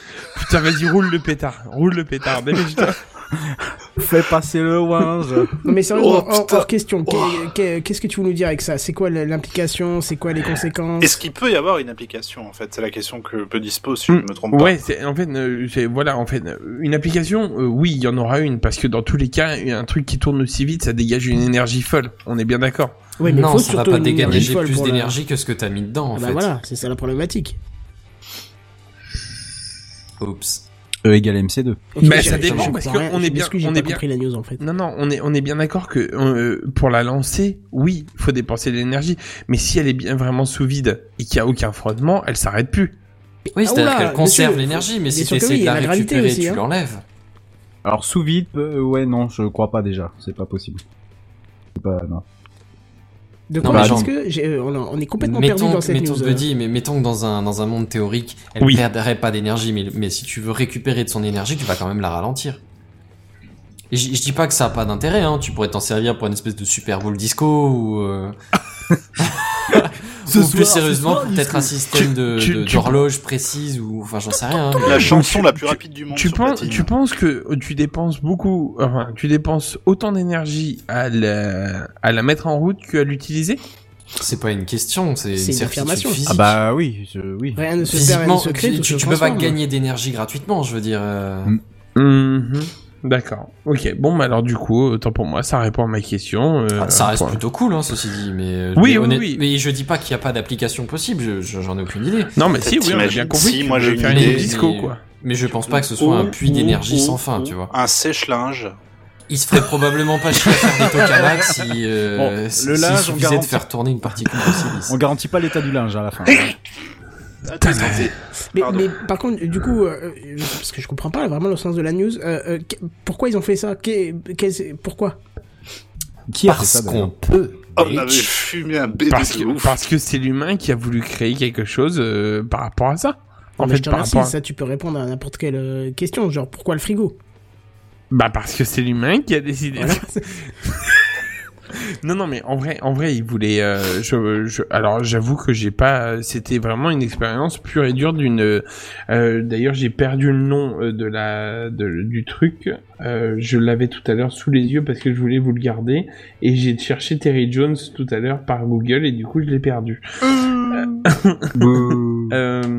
Continuez du coup en attendant si vous voulez. Alors, et nous parlons donc à présent avec Redscape de Chrome. Ouais, du coup, on va défiler le fil conducteur de l'émission. Tiens, on va revenir un peu sur Terre. Ça va nous faire du bien. Je sens tout le monde bien dissipé, là, ce soir. Je vais vous parler de Google. Ça vous étonne, hein? Oui, je vous parle, moi, de Google, messieurs. Google. Non, mais la dernière fois, tu disais des saloperies sur Firefox. Je veux dire, entre-temps, en une semaine, t'as loin pu devenir un fanbook Chrome. Je veux dire, je serais même pas choqué, tu vois. Arrête, attends, je suis en train de regarder les prix des Chromebooks, là, en ce moment. Ah, alors, non, c'est bon, allez. Ah ouais, quand même. C'est-à-dire que moi, c'était une vanne, hein, on s'est bien d'accord. À la base, c'était une vanne, en ce qui me concerne. Chier sur Techcraft, quoi, c'est... Non, simplement Google étant le support de ses Chromebooks à 8 ans, mais en fait non, pas tout à fait. Et croyez-moi qu'on s'attendait pas vraiment à cette annonce, et je suis désolé de vous décevoir, on va pas vraiment s'attendre à grand chose. Parce que c'est plus l'histoire d'un gros fail journalistique plutôt qu'autre chose. Alors, de quoi parle-t-on? Google aurait décidé d'étendre le support de l'intégralité de ses Chromebooks à 8 ans. Ils ont 8 ans tous ou... Enfin, ils ont... Non, ouais, forcément ils ont moins, mais ils sont sortis il y a combien de temps les derniers? Les derniers, bah, cette année. Ah, j'avais pas vu qu'ils encore. Il y a des pubs à la gueule. Ouais, c'est ça, ils en font encore. Justement, c'est l'objet même de l'annonce de Google. Et les premiers, ils datent de quand? 2011, 12, un truc comme ça. Okay. Ouais, donc ceux-là, les 8 ans, ils les ont déjà atteints. Ouais, ils les ont déjà atteints, ouais. Mais ça, c'était... Non, mais parce qu'en réalité, c'est très loin d'être dans les 8 ans. Les tout premiers, c'est 3 ans. Le support, c'était 3 ans. Ils l'ont étendu à 4, puis à 6,5. Et je crois que c'est le maximum. 7,34 milliards. C'est pas moi qui le dis. Puis à Pierre Carré, puis à... Non, pardon. Tout à fait. Alors, évidemment, il y a de nombreux sites qui se sont enflammés, hein, et ont confondu le fait que ce support ultra longue durée ne concernait, déjà, première chose, que les Chromebooks, lancés à partir de cette année. Voilà. Donc, tous les autres, hop, exit. La déclaration vient d'ailleurs de Google lui-même qui dit ceci: Devices launching in 2020 and beyond will receive automatic updates for even longer. Ce qui peut se traduire par les appareils lancés en 2020 et au-delà recevront des mises à jour automatiques pendant encore plus longtemps. Je pense qu'ils auraient dû éviter d'ajouter le trop flou for even longer. Franchement, ça a vraiment perdu les gens. Mais c'est pas tout. Parce qu'en réalité, c'est loin d'être le cas pour tous les nouveaux modèles. Replongeons-nous un instant dans les déclarations de Google qui dit ceci: The new Lenovo 10e Chromebook tablet and Acer Chromebook 712 will both receive automatic updates until June 2028. So, if you're considering refreshing your fleet or investing in your device, new agreed time. Traduit grossièrement par tout ce qui est appareil lancé en 2020, c'est-à-dire les Lenovo Chromebook et Acer Chromebook 712 recevront tous les deux des mises à jour automatiques jusqu'en juin 2028. Et puis en gros, si vous voulez rafraîchir votre flotte d'appareils, notamment pour l'éducation, puisqu'aux États-Unis c'est un appareil qui marche énormément dans le secteur de l'éducation, bah ça sera le bon moment pour le faire parce que ces deux appareils bénéficieront du support étendu à 8 ans. Alors quand je parle de support, c'est support et mise à jour. Bien entendu, mise à jour pendant 8 ans. C'est quand même pas rien. Bon, on est bien d'accord que c'est des périphériques assez chers, non ? C'est des périphériques assez chers, effectivement. Là, en plus, on est surtout les nouveaux... J'ai pas vu les prix, j'ai pas consulté spécialement. Ce sont des appareils qui ont été lancés. C'est des appareils qui ont été annoncés au dernier CES. Mais j'imagine qu'on est déjà sur de la machine, pas de la machine bas de gamme. Hein. Ça doit être de la machine déjà pas mal, pas mal au niveau de... Dans le scolaire, dans l'éducatif, ça peut être super sympa, mais il me semble que la politique tarifaire est un peu inaccessible pour les familles, quoi. Je sais pas trop, j'ai pas trop étudié. En face, t'as les Macs, et les Macs, tu prends un MacBook Air pour un étudiant, je parle pas pour un collégien ou un lycéen, mais déjà pour le niveau au-dessus. Je vois les étudiants se jettent dessus parce qu'un MacBook Air, certes, ça démarre à 1000 €, mais tu fais toutes tes études avec sans problème. Donc, et puis t'as pas de panne de batterie, t'as pas de problème de mise à jour, t'as rien. Donc, tu vois, c'est. Là, ça tenait en fait la différence au niveau du support, parce que je vous parlais de certains modèles à 3, d'autres à 4, d'autres à 6,5 années. Ça tient aussi à la construction même de la machine, au processeur, en gros au processeur, et puis à tous les composants qui peuvent composer la machine, selon le prix. Donc les tout premiers Chromebooks, évidemment, ça fait depuis longtemps qu'ils n'ont plus de support. Par contre, évidemment, les machines les plus chères, je sais pas à combien ça peut se monter, mais j'imagine des machines qui doivent allègrement aller et dépasser les 500 €. Là, je suppose que ces machines-là disposent d'un support largement plus étendu, oui, sans doute jusqu'à 6,5 ans pour leur support et leur mise à jour. J'y reviendrai tout à la fin de la news, mais 8 ans de mise à jour, c'est quand même pas rien. Surtout dans un OS comme celui de Google, hein, donc le Chrome OS, qui est basé en grosse partie sur tout ce qui peut être technologie web. C'est énorme, 8 ans. Donc le web d'aujourd'hui, enfin l'écosystème d'aujourd'hui n'est pas l'écosystème d'il y a 8 ans et ne sera pas l'écosystème dans 8 ans. Donc voilà, là-dessus je m'interroge quand même sur le bien fondé d'une telle déclaration. Bah, surtout comment limiter les mises à jour sur un périphérique qui tourne sur le web, je pige pas. Bah, il n'y a pas que... alors attention, oui, c'est un périphérique qui tourne, attention, avec le web, mais qui est à la base un Linux. Donc, tout ce qui est mise à jour de sécurité, etc., faut quand même l'assurer un minimum. Ouais. Les mises à jour du noyau, de tout ce qu'il faut derrière, de mise à jour de Chrome, mise à jour alors les applications qui vont s'arrêter en 2021 ou 2022, ça j'en parle pas parce que, effectivement, une fois que ça sera arrêté, il y aura ça en moins à mettre à jour. Il faut quand même pas oublier que ça reste un OS à la base. Un Chrome OS, ça reste du Linux. Donc, qui dit Linux, dit comme un autre OS, mise à jour obligatoire de ne serait-ce que de sécurité. Mmh. Et puis mise à jour autre qui peut arriver dans le noyau. Alors, il y a quand même un deuxième hic à tout ça, et c'est là que Google est très fort, et c'est là que tout le monde s'est vraiment cassé la figure sur cette news, c'est que cette durée de 8 ans commence non pas à la date d'achat du produit, mais plutôt à la date de commercialisation de celui-ci. Donc, concrètement, ces deux modèles qui doivent sortir en juin 2020, donc les deux modèles que je vous ai cités en préambule, bénéficieront du support jusqu'en juin 2028, comme je vous le disais tout à l'heure. Si jamais vous achetez ces modèles dans un an, hein, pour simplifier en juin 2021, bah votre support s'arrêtera bel et bien en juin 2028 et certainement pas en juin 2029. Voilà la petite subtilité. Bah, donc, ça si se tient pas... ça, puisque c'est du logiciel en fait. Ça, ça se tient tout à fait. Mais tu dis que c'est un deuxième hic, je trouve pas ça.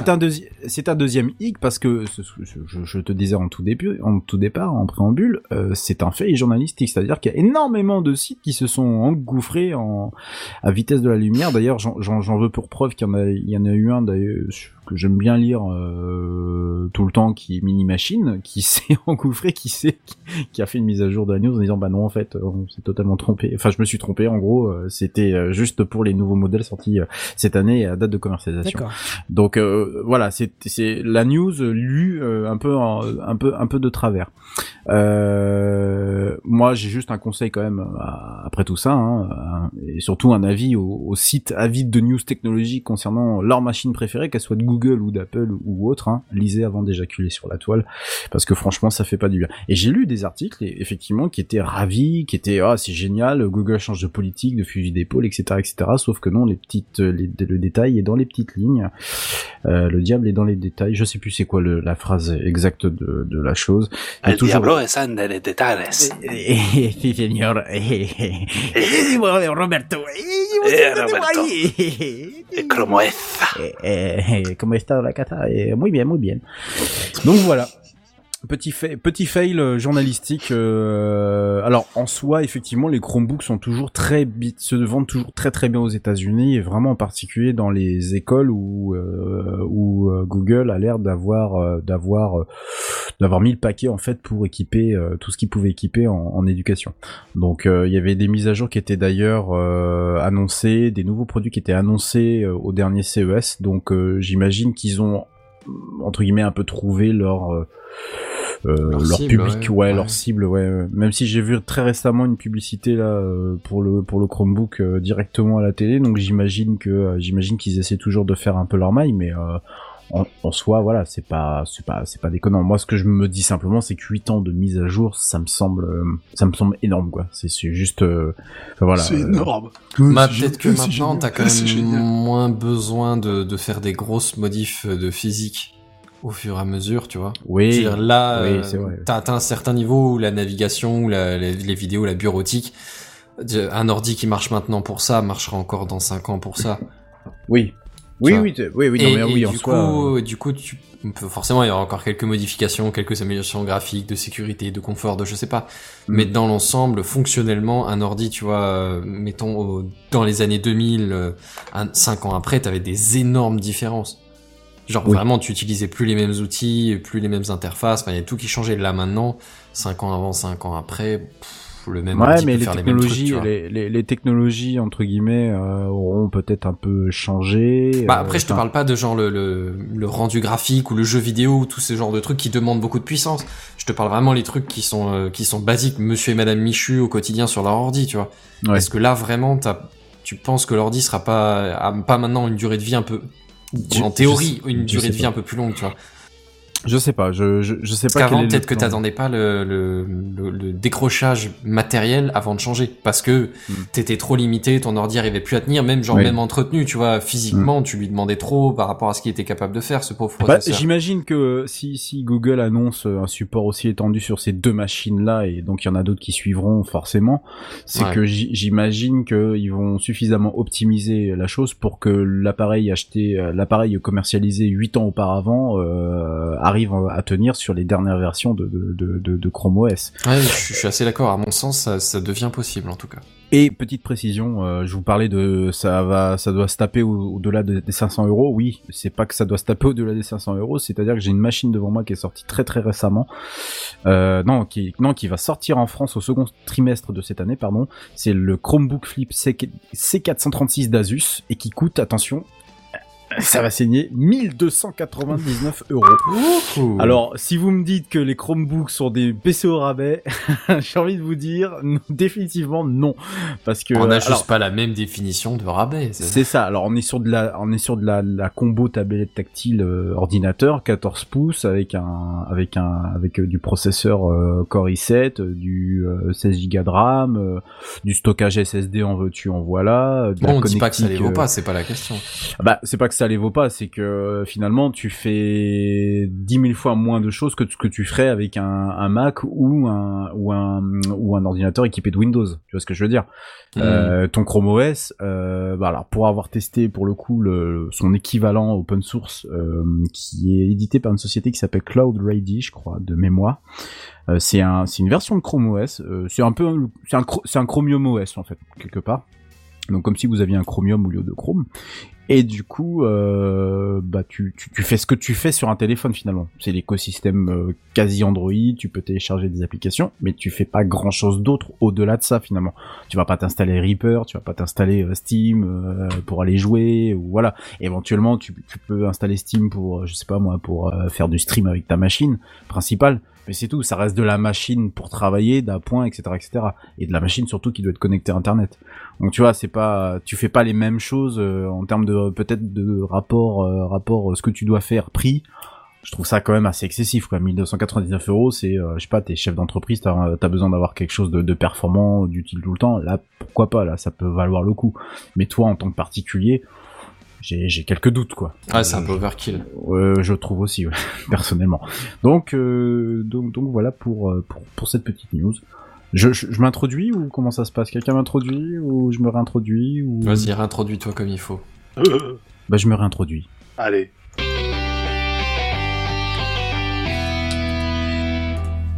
Alors, on va repartir dans l'espace, tiens. Merci pour ce bruitage. À propos. Qualité et tu sais Kenton, je crois que j'ai une proposition à te faire pour Techcraft, puisqu'on devrait faire une section les news de l'espace tant il y a des choses à dire sur le sujet. Oh là là, ça n'arrête pas. Et je trouve que à chaque semaine qui passe, je me dis ça manque d'une section de dédiée uniquement à l'espace. Il y a tel, enfin voilà. Après j'avais envie de dire bats-toi avec GNBR parce que vous êtes les deux à en parler assez souvent. Non mais il le fait très très bien. Bah, moi je suis là pour dire très bien, oui, donc à la limite, c'est vrai. Je n'ai pas le temps en ce moment. Je fais juste. Mais effectivement, voilà. Les news de l'espace. Alors tiens, je vais inaugurer ça. Les news de l'espace. Ah, on pourrait faire un jingle. Ah, ça pourrait être bien. Ouais. Les news de l'été. Ouais, bref. Red Sky téléphone maison. Oh, c'est bien ça, c'est bien, c'est pas mal. Comme on me dit que je viens souvent d'une autre planète en plus, donc moi ça me va. On commence ces news de l'espace du coup par une suggestion d'achat, puisque le 1er février prochain, la société Lego commercialisera une reproduction miniaturisée, oui, cela va de soi, de la station spatiale internationale. Non, échelle 1-1, je l'ai lu, c'est vrai. 60 €. Tu vas réussir à la rentrer dans ta maison, ouais, monsieur Bière. Mettre dans la rue. Bon courage. Composé de 864 pièces, votre intérieur a fière allure avec ce jouet. Que dis-je? Cette œuvre d'art, composée du corps principal de la station, cela va de soi, des fameux panneaux solaires, d'une navette et de quelques astronautes qui vont, bien entendu, décorer cette scène. A priori, vous pourrez même étonner vos amis avec son bras robotisé pour déployer un satellite. Un Canadarm avec un satellite ? Oui, effectivement, oui. Cela t'étonne. Cool. Ouais. Non, mais je trouve juste ça cool. Moi, je dis la classe in your ass. Alors, Maryse, quel est le prix de cette petite beauté ? 59,99 €. Seulement. Seulement. Oui, seulement Maryse. Ça n'est vraiment pas... Moi, je trouve pas ça cher, en fait. Eh ben non, c'est pas exorbitant du tout, hein. C'est expliqué. Connaissant les trucs Lego, oui, tout à fait. C'est connaissant les trucs Lego, parce que ça reste assez cher dans l'absolu. Il y a plusieurs facteurs, hein. Il y a plusieurs facteurs qui font que le prix est assez bas. Un seul me suffit pour livrer les colis, hein. Ouais, si deux facteurs, crois-moi que ça peut être aussi pas mal pour que ton colis soit vraiment bien livré. Alors ça s'explique quand même assez simplement, il n'y a pas de licence à payer. Voilà, parce qu'en fait quand tu regardes Lego, c'est des licences à gogo. Oh, ça rime. Oui, parce que l'étoile noire, je peux t'assurer qu'elle coûte un bras. Ouais. Hein. Ouais, voilà, c'est ça. Robotiser ça, on sait pas. Et puis bah voilà, une ISS dans votre salon, ça peut vraiment vous faire devenir l'homme à suivre, quoi. L'homme qu'il vous faut, hein, tout simplement. Voilà, le mec, il a l'ISS tout de suite, il a tout compris. Hein, voilà. Il a le charisme. Ouais, exactement. Je vois pas d'autres termes. Le swag. Exactement. Dernière précision, il s'agit de la gamme IDS que je ne connaissais absolument pas. C'est en fait une gamme pour les gens qui... La gamme IDS. Excuse-moi, j'ai le EUS qui vient un peu trop. IDS. En deux mots, bien entendu, et deux S à la fin de AS. Il s'agit d'une gamme, en fait, pour les gens qui créent des reproductions en Lego. Voilà. Et, a priori, ce projet avait déjà récolté plus de 10 000 soutiens.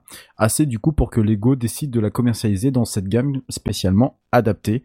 Moi, je sais ce que je vais faire le 1er février, donc déjà je déménage et ensuite je vais aller cliquer sur mon nouvel internet dans mon nouveau logement pour aller me le commander et décorer mon intérieur avec goût. Moi je voudrais bien la Saturn 5 en Lego aussi, elle est pas donnée mais elle est belle. Elle est plus charnue déjà, ouais, elle est plus grosse. Hein. Oui, elle est plus grosse, ouais. Et j'ai vu qu'apparemment j'ai vu ça mais tellement rapidement, il y avait a priori une reproduction d'un module lunaire du LEM. Je me demande si c'est pas le LEM. Il est inclus à l'intérieur normalement. Je crois que c'est l'ensemble, c'est une centaine d'euros. Mais... ok. Ah oui, d'accord. Donc plus péchu, d'accord. Okay. Ouais, non, mais je trouve pas ça excessif, hein, non plus. Non, c'est pas. Ça va encore. Hein. Ouais, non, mais ça va. Ça va, parce que ça donne une impression 3D. Je sais pas si tu penses qu'il existerait des plans pour. Bah, s'il n'existe pas, faut les faire, c'est tout. Ouais, bien sûr. Ça a abordé tout le monde, non mais. Quelle question. C'est plus si compliqué que ça, hein, la conception de. Ouais. Je sais pas. Je me suis jamais trop intéressé à ce sujet. Je devrais. Maintenant que je vais avoir du temps, sans doute. Mais du coup, clairement, ça, je dirais pas non quoi. D'avoir ce genre d'objet là comme ça à décorer à l'intérieur, c'est pas déconnant. Mais voilà. Pour 60 balles, vous allez pouvoir avoir une reproduction de l'ISS qui est déjà, je pense, ça peut être un chouette cadeau, voilà, ça peut être un chouette présent, voilà. Et puis bah, on ne fait pas que s'émerveiller dans l'espace, messieurs. Hein. On peut y avoir aussi très peur. Alors c'est une news que j'ai trouvée ce midi justement en rédigeant celle des Lego. Là j'ai envie de faire Breaking News Live from CNN International. C'est avec la grosse voix bien sûr. puisque l'on apprend qu'une entreprise télécom américaine, Direct TV, filiale d'AT&T, va devoir engager une procédure de désorbitage d'urgence pour sauver son satellite Spaceway One d'une mort certaine. Ouch. C'est exactement ça. Alors, dans le détail, on y apprend que ce satellite, situé sur la fameuse orbite géostationnaire la plus lointaine de la Terre... Hein, de 36 000. Ouais, c'est ça, 36 000, et voire même encore plus précisément 35 786 km d'altitude, doit impérativement quitter cette orbite et passer 300 km au-dessus, puisque ce satellite risque tout simplement d'exploser. Oui, messieurs, vous avez bien entendu, mais ici, pas de James Bond et son Moonraker de pacotille, ni de Coréens du Nord, et encore moins de Trump suicidaire. Il s'agit d'une sorte d'effet collatéral sur la base de « on n'avait pas prévu ce cas-là pendant les tests ». Alors concrètement, messieurs, que va-t-il bien pouvoir-t-il se passer pendant avec ce satellite ? On pourrait presque mettre une musique de fête entrée d'accusé. Pour faire simple, les satellites placés sur cette orbite subissent ce que l'on appelle des saisons d'éclipses. Alors des saisons d'éclipses, c'est tout simplement des saisons, c'est un découpage totalement arbitraire, mais ce sont des cycles d'une trentaine de jours, selon laquelle vous allez avoir plus d'éclipses que d'autres. Voilà, tout simplement. Alors comme vous avez des éclipses sur Terre, vous en avez forcément là-haut, puisque l'ombre, que ça soit de la Lune ou que ça soit de la Lune en fait, parce que c'est que l'ombre de la Lune, c'est pas l'ombre du Soleil. Non, mais ça peut être l'ombre de la Terre aussi. Ça peut être effectivement l'ombre de la Terre, mais là en l'occurrence c'est plus l'ombre de la Lune, peut gentiment faire de l'ombre à tout ce qui tourne autour de la planète. La prochaine période d'éclipse, c'est le printemps des éclipses qui aura lieu du 26 février au 13 avril. Après le printemps du cinéma, le printemps des éclipses. Nouveau concept. Les éclipses se font alors bien plus nombreuses, comme je vous l'expliquais, et les satellites doivent du coup davantage solliciter leur batterie le temps nécessaire qu'ils sont dans l'ombre, forcément. Mais vous en doutez bien, si je vous en parle, c'est qu'il y a un gros, mais alors un très gros et fâcheux mais. Les batteries de ce fameux Spaceway One ne sont plus complètement en état de fonctionnement depuis décembre 2019. On parlerait d'anomalies qui auraient entraîné des dommages thermiques irréversibles aux batteries de l'engin. Voilà. Batterie Samsung ou quoi ? Déjà c'est fait, oui, ça doit être des batteries Samsung effectivement, récupérées après l'explosion de celle-ci. T'es pas loin du truc, Buddy. Jusqu'à là, pourquoi pas, hein. Sauf que quand le satellite va solliciter ses batteries, il n'y aura, selon Boeing, qui est le constructeur de ce satellite, aucune garantie à ce que les cellules de celle-ci résistent à la forte sollicitation de la part du satellite. Le document de Direct TV transmis à la FCC, la Commission fédérale des télécoms américaine, mentionne même un risque important que ces cellules puissent éclater, d'où le risque d'explosion. Donc, devant cette éventualité, la FCC devrait pouvoir autoriser DirecTV, donc l'entreprise qui exploite ce satellite, le désorbitage d'urgence pour éviter tout incident.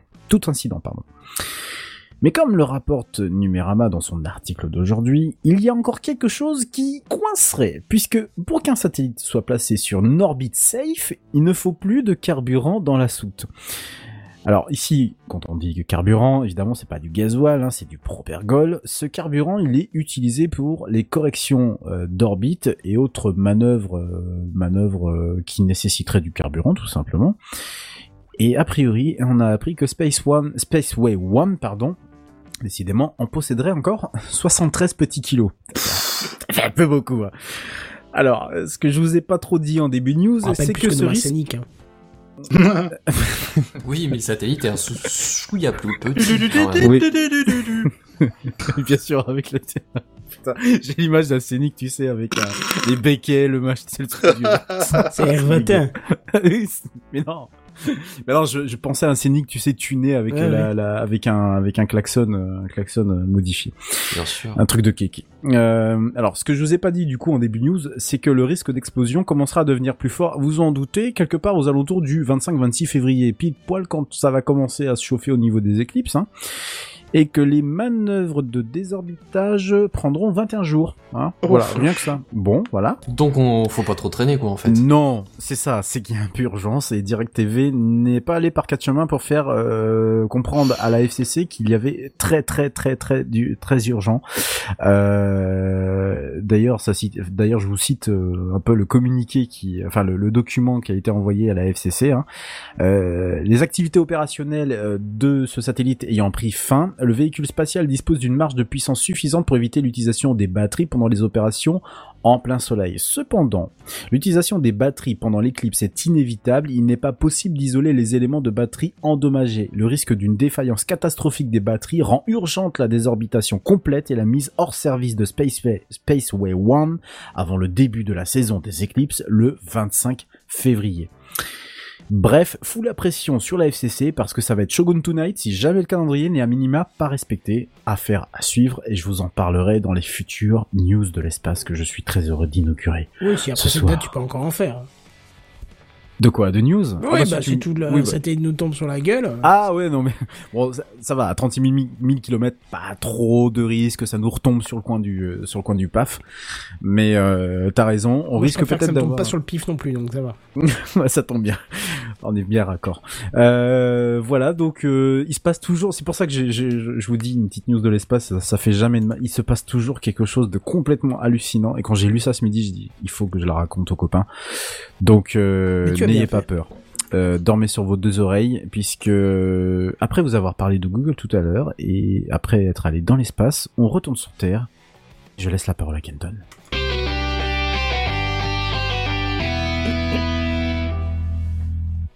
Bon, alors aujourd'hui, je vais vous parler d'une pratique un petit peu étrange de la part de Google. Bien qu'on a déjà une autre dose d'étrange de la part de Google, là on est encore plus dans l'étrange. Parce qu'on est d'accord que Google, et plus particulièrement YouTube, qui appartient à Google, fait tout et optimise toutes ses applications pour que vous passiez le plus de temps possible devant leurs produits. On est d'accord. Oui, cohérence. Oui, rejoins-nous. C'est ça, c'est un peu ça. Et reste avec nous. Étrangement, cette semaine, Google a sorti 3 applications pour vous faire prendre conscience du temps bien trop important que vous passez sur votre smartphone. J'ai vu ça. Et alors moi qui n'ai pas de smartphone sur Android, je vais vous demander de tester, d'en faire les retours dans les commentaires du live. Non, pas forcément vous, mais ceux qui nous écoutent. Alors on va parler un petit peu de ces 3 applications. La première, elle est nommée Screen Stopwatch. Et ça va remplacer en fait la photo de votre dulciné que vous avez mis en fond d'écran par un espèce de compteur de temps passé sur votre smartphone. Alors bien que ce chronomètre ne s'incrémente que lorsque vous utilisez votre téléphone, et forcément ça restera figé dans le temps lorsque votre téléphone est en veille. Tu vois, je pense d'ailleurs qu'avec ça, il y a une prise de peur à la fin de la journée quand vous constaterez que vous avez passé plus de temps à regarder un écran et ses notifications chronophages et sans intérêt qu'avec vos enfants, votre femme ou encore votre animal de compagnie. Mais bon, c'est déjà autant l'animal de compagnie c'est dommage, autant la femme ou les gosses, moi ça me paraît normal. Ça c'est toi qui vois, mais... Voir un chrono qui défile derrière quand tu l'utilises, je pense que ça doit te mettre une sacrée pression quand même. Hein. En même temps, quand est-ce que tu regardes le fond de ton écran ? Bah, chaque fois que tu vas le déverrouiller... Hein. Ouais, pendant une demi-seconde jusqu'à ce que t'aies lancé une appli. Oui, c'est ça. Bah, de toute façon, c'est que à ce moment-là où tu le vois, donc...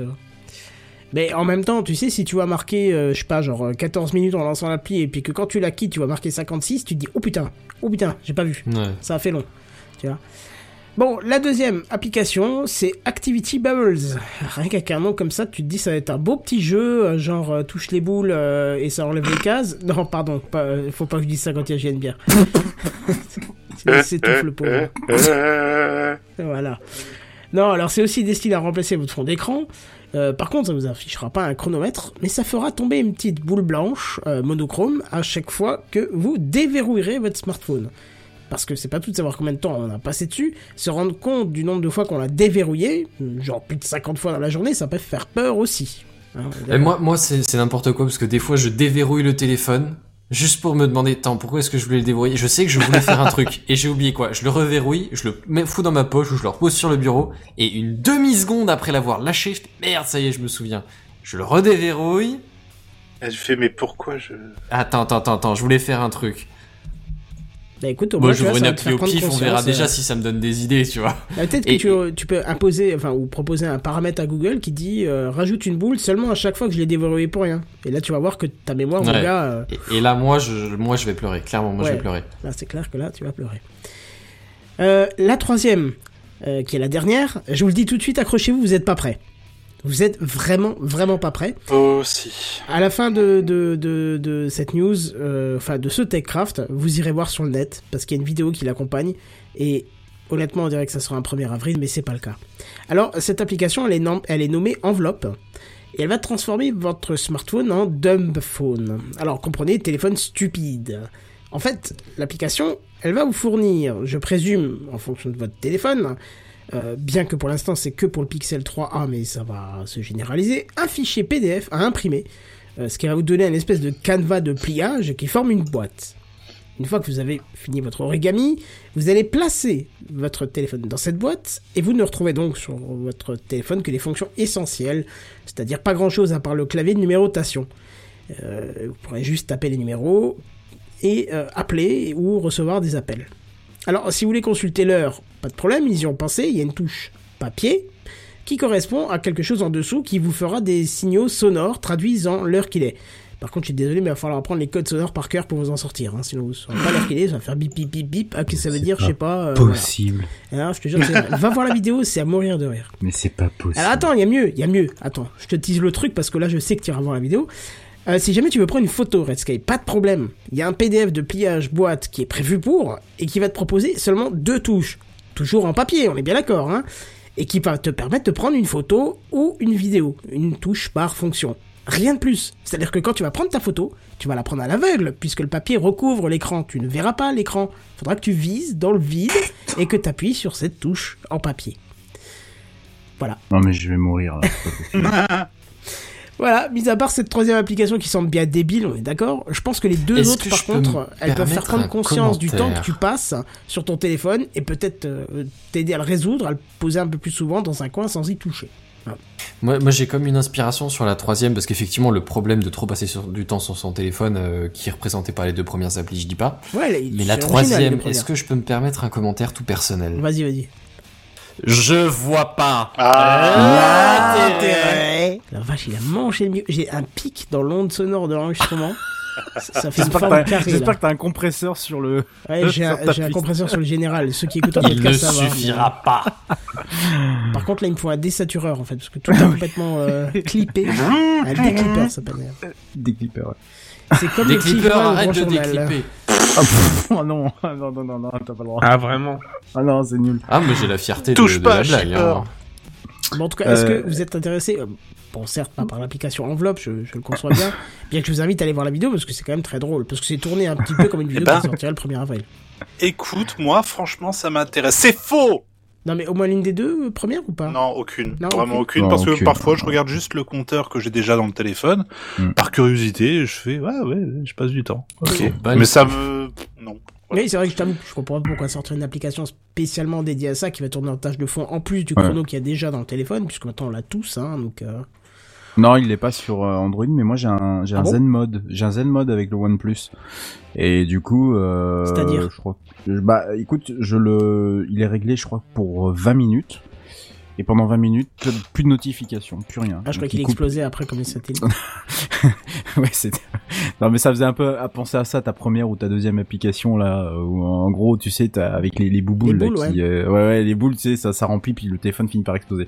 Non, mais t'as un Zen Mode qui a été développé lorsqu'ils ont sorti le OnePlus 7 de mémoire, et qui du coup, permet de poser ton téléphone, et pendant, alors, je crois que c'est 20 minutes, mais il me semble que l'application, il est possible de la régler. Alors, faut me fasciner avec vos applications sur Android, hein, je m'excuse. Hein. Non, mais là, c'est une application spécifique pour un Zen Mode de 20 minutes et pas activer le mode ne pas déranger pendant, je sais pas... Exact. Ça doit être un truc paramétrable, j'imagine. Oui, moi, j'ai juste à retourner mon téléphone et puis hop, il se met en pas déranger, il me fout la paix. On est bien d'accord. Non, mais...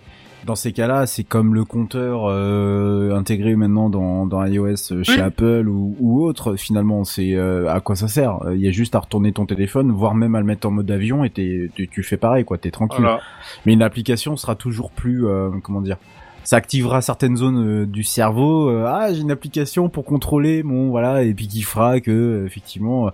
Mais on est d'accord sur une chose, le mode ne pas déranger suffit largement. Hein, ne pas déranger. Moi, je l'oublie, il est dans ma poche. Je me dis oh merde, putain.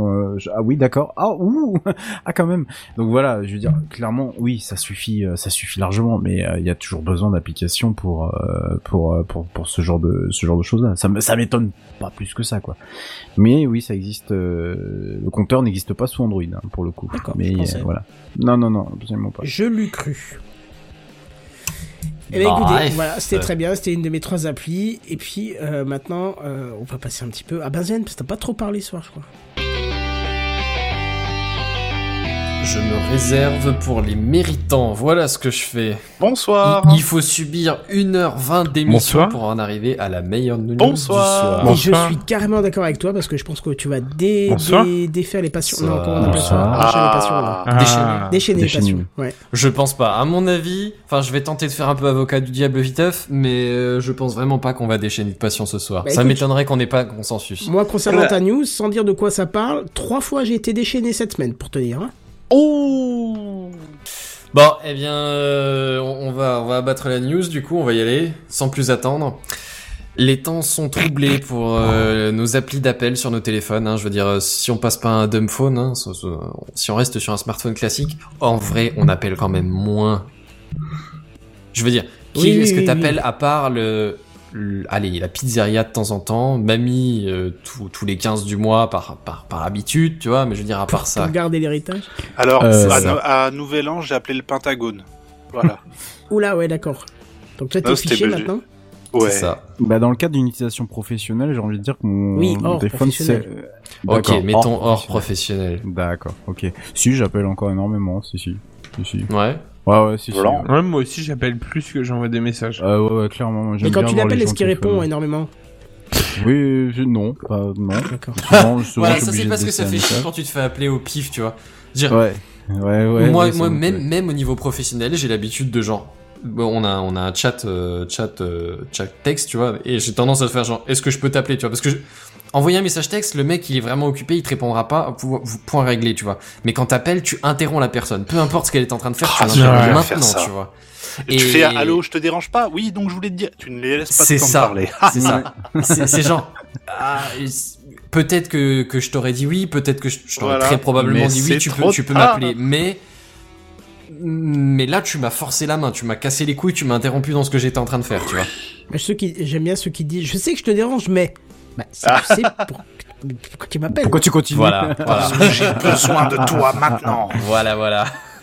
Enfin bon, bref. Tout ça pour dire, personnellement, moi, j'ai pas tellement d'appels que ça en dehors du boulot, mettons. Et figurez-vous que c'est peut-être le moment pour les applis de répondeurs de passer en mi-temps thérapeutique ou un truc du genre. Parce que, messieurs, dames, le démarchage téléphonique en prend peut-être enfin un peu pour son matricule, parce que... Oh. Et voilà. Oh. Qu'est-ce qui se passe, messieurs, dames, actuellement au niveau législatif en France ? On parle uniquement de la France pour le coup, hein. C'est pas une législation européenne ou quoi que ce soit. Merci Jean-Marie Bière. Ouais. On vous en a peut-être déjà parlé, mais je suis plus vraiment sûr...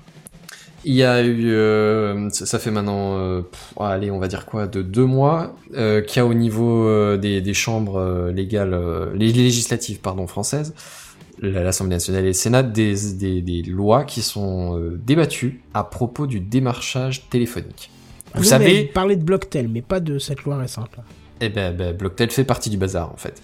J'y viens. Je suis sur le chose. Première chose. Bon, on peut commencer par Bloctel si on est chaud. Hein, on peut commencer par ça. J'ai encore ce qui va pour Bloctel. Ah non, j'ai enlevé Jean-Pierre Coff qui dit c'est de la merde. C'est dommage. Ouais. Mais on peut résumer par ça, c'est de la merde. Au niveau de Bloctel, dans la législation actuelle, il y a pas tellement qui est pour l'instant établi comme changement. Tu vois, il y a pas de trucs qui vont changer grosse merdo, sauf un truc. Les données traitées par Bloctel vont devenir open data.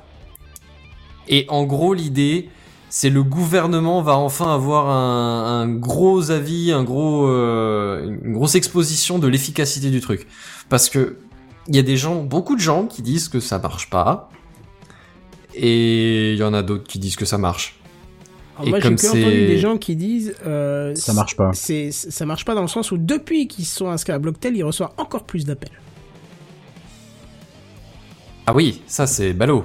Oui. C'est contre-productif, comme dirait l'autre. Surtout qu'on en avait parlé à l'époque de Bloctel, et on l'avait dit pourquoi on déconseille Bloctel, c'est parce que ça appartenait. Enfin, celui qui a remporté le marché de Bloctel, c'est quand même un patron qui avait une boîte qui faisait du démarchage téléphonique avant.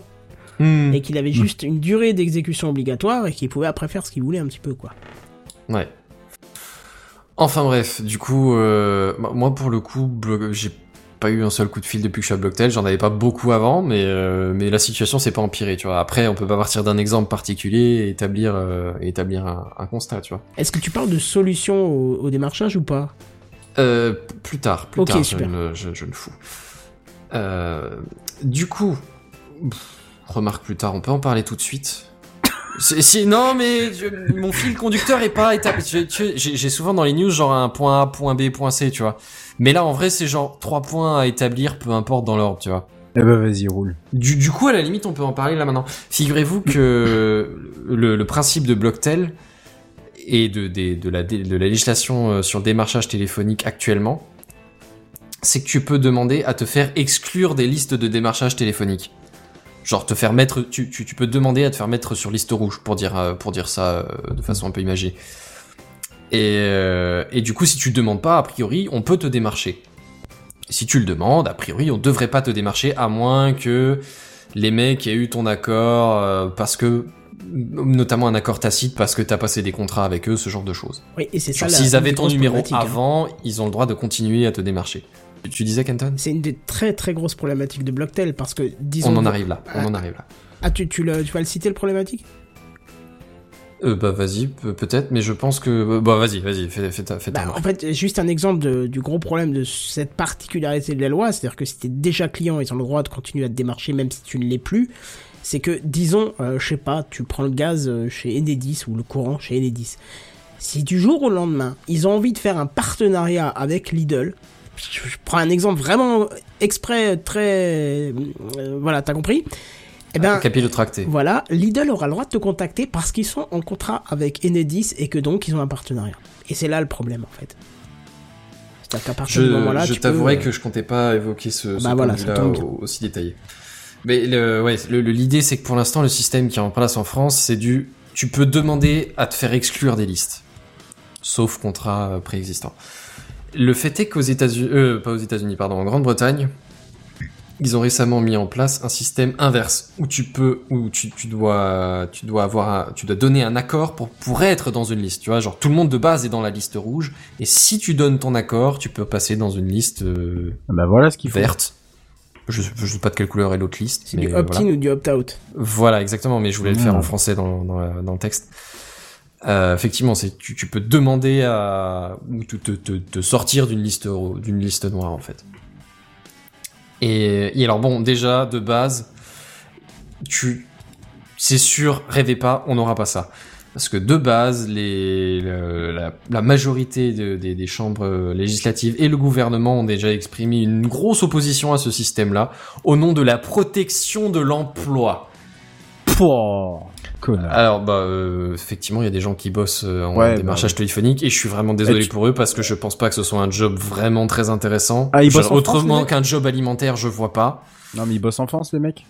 Déjà ça c'est pas dit, effectivement, on est absolument pas là-dessus, mais même sans ça, je veux dire les mecs si enfin c'est pas facile comme job, quoi. C'est de la merde. Ah, c'est de la merde. Là, tu peux le dire. Là, c'est de la merde comme job. Ah bah, entendre toute la journée, va te faire foutre avec tes volets roulants. Non, c'est sûr que c'est pas facile. Mais c'est ça. Moi, j'essaie pas d'être désagréable avec ces gens-là, mais t'es jamais content qu'ils t'appellent, quoi. Quand c'est mamie, à la limite, c'est mamie, tu vois. Mais quand c'est un démarcheur téléphonique qui veut te vendre, je sais pas, un contrat Enedis ou qu'est-ce que j'en sais comme connerie, bah non, t'es gentil, non merci, pas du tout. Je ne suis pas intéressé, oui, et je peux vous demander pourquoi vous n'êtes pas intéressé ? Non. Au revoir. Ah non, moi je leur laisse pas le temps, c'est genre je suis pas intéressé, au revoir. Pas genre je suis pas intéressé et tu laisses un flottement, genre est-ce que tu voudrais pas me proposer autre chose, toi ? Ou alors ce que tu peux faire, tu sais, ils décrochent, ils commencent à parler et toi tout ce que tu fais. Ah, ça c'est bon ça. Monsieur, tout va bien. Ah, c'est tellement une bonne idée. Putain, ça c'est bon ça. Ouais, mais là encore, tu vois, je me mets à la place du mec, parce que le mec, il va péter un plomb psychologiquement, c'est dur pour lui, tu vois. Oh, non, mais alors, boulot, attention, parce que ok, pour certaines personnes, ça doit être très dur psychologiquement, parce que je pense que ils doivent avoir des blagues comme ça de fête 10 ou 15 fois par. Et par le reste, mois. C'est des ta gueule, des tu me casses les couilles, des lâchez-moi le cul et voilà. Et foutez-moi la paix. Quand tu essayes de répondre de manière polie, en termes de personnes humaines civilisées. Alors disant très poliment que non, ça ne t'intéresse pas, mais que la personne réinsiste parce qu'elle sent bien qu'il y a comme le ça ne m'intéresse pas. T'es non, c'est juste que t'es fort. Trop poli, voilà. T'es trop poli, mais pas assez ferme en fait. Car le mec, on a l'impression c'est presque du SM qu'il essaye de il essaye d'avoir un si tu frappes pas assez fort, ah oui vas-y ma petite salope, tu vois. Oh. Voilà, n'est-ce pas. Et ce combo, c'est magnifique. Mon Dieu. Et non mais ce que je veux dire pas, non, je te dis ça parce que ça m'est arrivé quand même très récemment là, et pour le coup j'avais beau dire que non j'étais pas intéressé, en plus en lui exposant les arguments du fait que pourquoi je n'étais pas intéressé. Non mais à ce niveau là tu fais au revoir et point barre, t'as juste perdu ton temps. Le mec il s'en fout de tes arguments, il est juste en train de te balader sur un circuit. Moi je reste sur un épisode de Bref qui décrivait ça. Oui, mais non, Eric Dampierre. Oui, mais Eric Dampierre. Oui, tous, ils s'appellent tous Eric, ouais, c'est vrai. C'est ça. Oui, c'est ça. C'est Eric Dampierre. Qui est demain. Ouais, enfin bon, bref. Tout ça pour dire, le démarchage téléphonique n'est pas mort. Merci le gouvernement et les majorités, législatives. Mais le fait est qu'on a quand même des points qui arrivent en notre faveur. C'est qu'a priori, il y aurait des amendes un peu plus fortes pour le non-respect, genre des sanctions qui sont quintuplées, enfin voilà, des machins qui tapent à 375 000 balles. Pourquoi pas, si tant est que ce soit effectivement appliqué et applicable. Ouais. Enfin, 375 000 balles. On peut toujours rêver, tu vois, mais bon. C'est l'amende sur des boîtes à l'étranger, alors. Mais voilà, c'est ça, quoi. Ouais. Ouais, c'est boîtes à l'étranger, mais c'est des sociétés françaises. Donc c'est ces sociétés-là qui vont qui vont finir par gober. Là en plus 375 000, c'est je crois le maximum de l'amende qui doit être donnée par le tribunal correctionnel de mémoire. C'est pas non plus ça va pas chercher, c'est pas la partie pénale hein, c'est la partie civile là pour l'instant. C'est la partie civile, d'accord. Mais il me semble que les 315 000 enfin tu si jamais tu fais n'est-ce pas dans la rue avec un symbole avec le bras, enfin vous voyez un peu le truc, je crois que tu écopes à peu près de la même somme, juste pour donner une ordre d'idée. Ouais, d'accord, quoi. C'est pas si énorme que ça quand même. Non, c'est pas très énorme, surtout aux yeux d'une société de démarchage comme tu disais tout à l'heure, Enedis ou Engie ou d'autres sociétés. Ça va pas chercher très loin. Ouais, alors par contre, il y a une modification là qui est sortie cette semaine. C'est que apparemment un des fléaux les plus importants du démarchage téléphonique, c'est les prospections pour les travaux de rénovation énergétique, tu sais, isoler tes combles, je sais pas quoi, refaire des panneaux solaires ou qu'est-ce que j'en sais comme conneries, ou changer ta chaudière, voilà. Et apparemment, les appels visant à proposer des travaux justement de rénovation énergétique vont être interdits. Genre le démarchage pour les travaux énergétiques, c'est mort, c'est bouclé. Pourquoi ce truc-là précisément ? Eh ben, figure-toi que c'est exactement ce que je me suis demandé. C'est ce que j'ai juste dit vite fait en introduction. Apparemment, les litis, c'est le type de, c'est le secteur, je sais pas comment t'appelles ça, le secteur de démarchage. La catégorie de démarchage qui crée le plus de litiges et les montants sont les plus sales apparemment. Genre le truc c'est genre le domaine le plus problématique du démarchage téléphonique. En fait, il y a un problème avec ce démarchage-là en particulier, c'est que effectivement, tu l'as bien dit, il y a énormément de litiges sur ça, mais surtout parce que les sociétés qui les proposent n'ont strictement pas le droit de le faire. Normalement en théorie, ces travaux de rénovation, etc., elles doivent être agréées par l'État. Or la plupart de ces sociétés ne le sont absolument pas, donc ils te vendent du vent. C'est pour ça en fait que c'était ça la priorité pour essayer de légiférer là-dessus, c'est que ces sociétés elles vendent du vent et n'ont absolument pas le droit de le faire. Et que normalement si t'as des gens qui te démarchent pour de la rénovation énergétique, c'est des gens qui sont liés soit à ton département, soit à ta région. Et on est bien d'accord pour dire que la plupart du temps, c'est Aziz Dubled qui te propose ça, et c'est certainement pas sans mauvais jeu de mots ou mauvais esprit, hein, mais c'est certainement pas une société mandatée par l'État pour te proposer ça. Et de toute façon, la société mandatée par l'État, en théorie, elle est pas censée faire du démarchage à ce niveau-là. Mmh. Donc c'est pour ça, je pense qu'ils ont pas mal essayé d'arrêter le fléau, parce que c'en est véritablement un. Et moi, je me suis inscrit sur Bloctel à cause de ça. C'est-à-dire que tous les jours, on nous appelait jusqu'à 6 à 7 fois par jour, sans vous mentir, à tel point qu'en fait, on a totalement débranché notre téléphone fixe. On nous appelait jusqu'à 7 fois par jour pour... Ah, mais c'est un truc à devenir taré, ça devient insupportable, c'est pas viable. Tu vois, et c'est pour ça que je disais que ton répondeur va prendre des vacances. Parce que si tu... En vrai, les vrais appels, mettons peut-être hormis professionnels, mais même avec le pro, est-ce que t'en arrives à autant d'appels par jour ? Bah, évidemment que non. Donc, t'es au moins à 50% de poubelle, tu vois. Ah bah bien sûr. Est-ce que dans ta boîte aux lettres, t'as 50% de poubelle ? Oui, remarque, enfin ça dépend si t'as mis en stop pub, mais voilà. Non, j'ai mis stop pub, donc. Ouais, voilà, c'est ça. mais ouais, mauvais exemple en fait.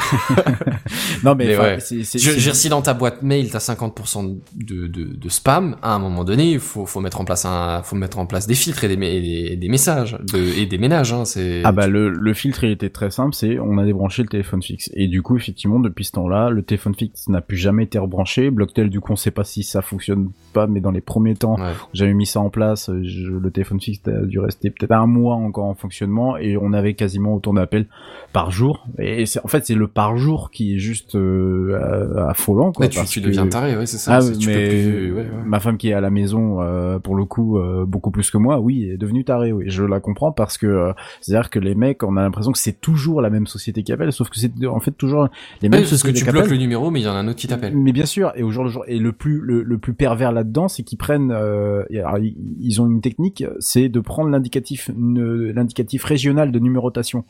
Donc tu fais pas gaffe. Nous, dans la région ouest, c'est le 02. Donc t'as un 02, tu le vois, tu te dis c'est bon, c'est rien du tout.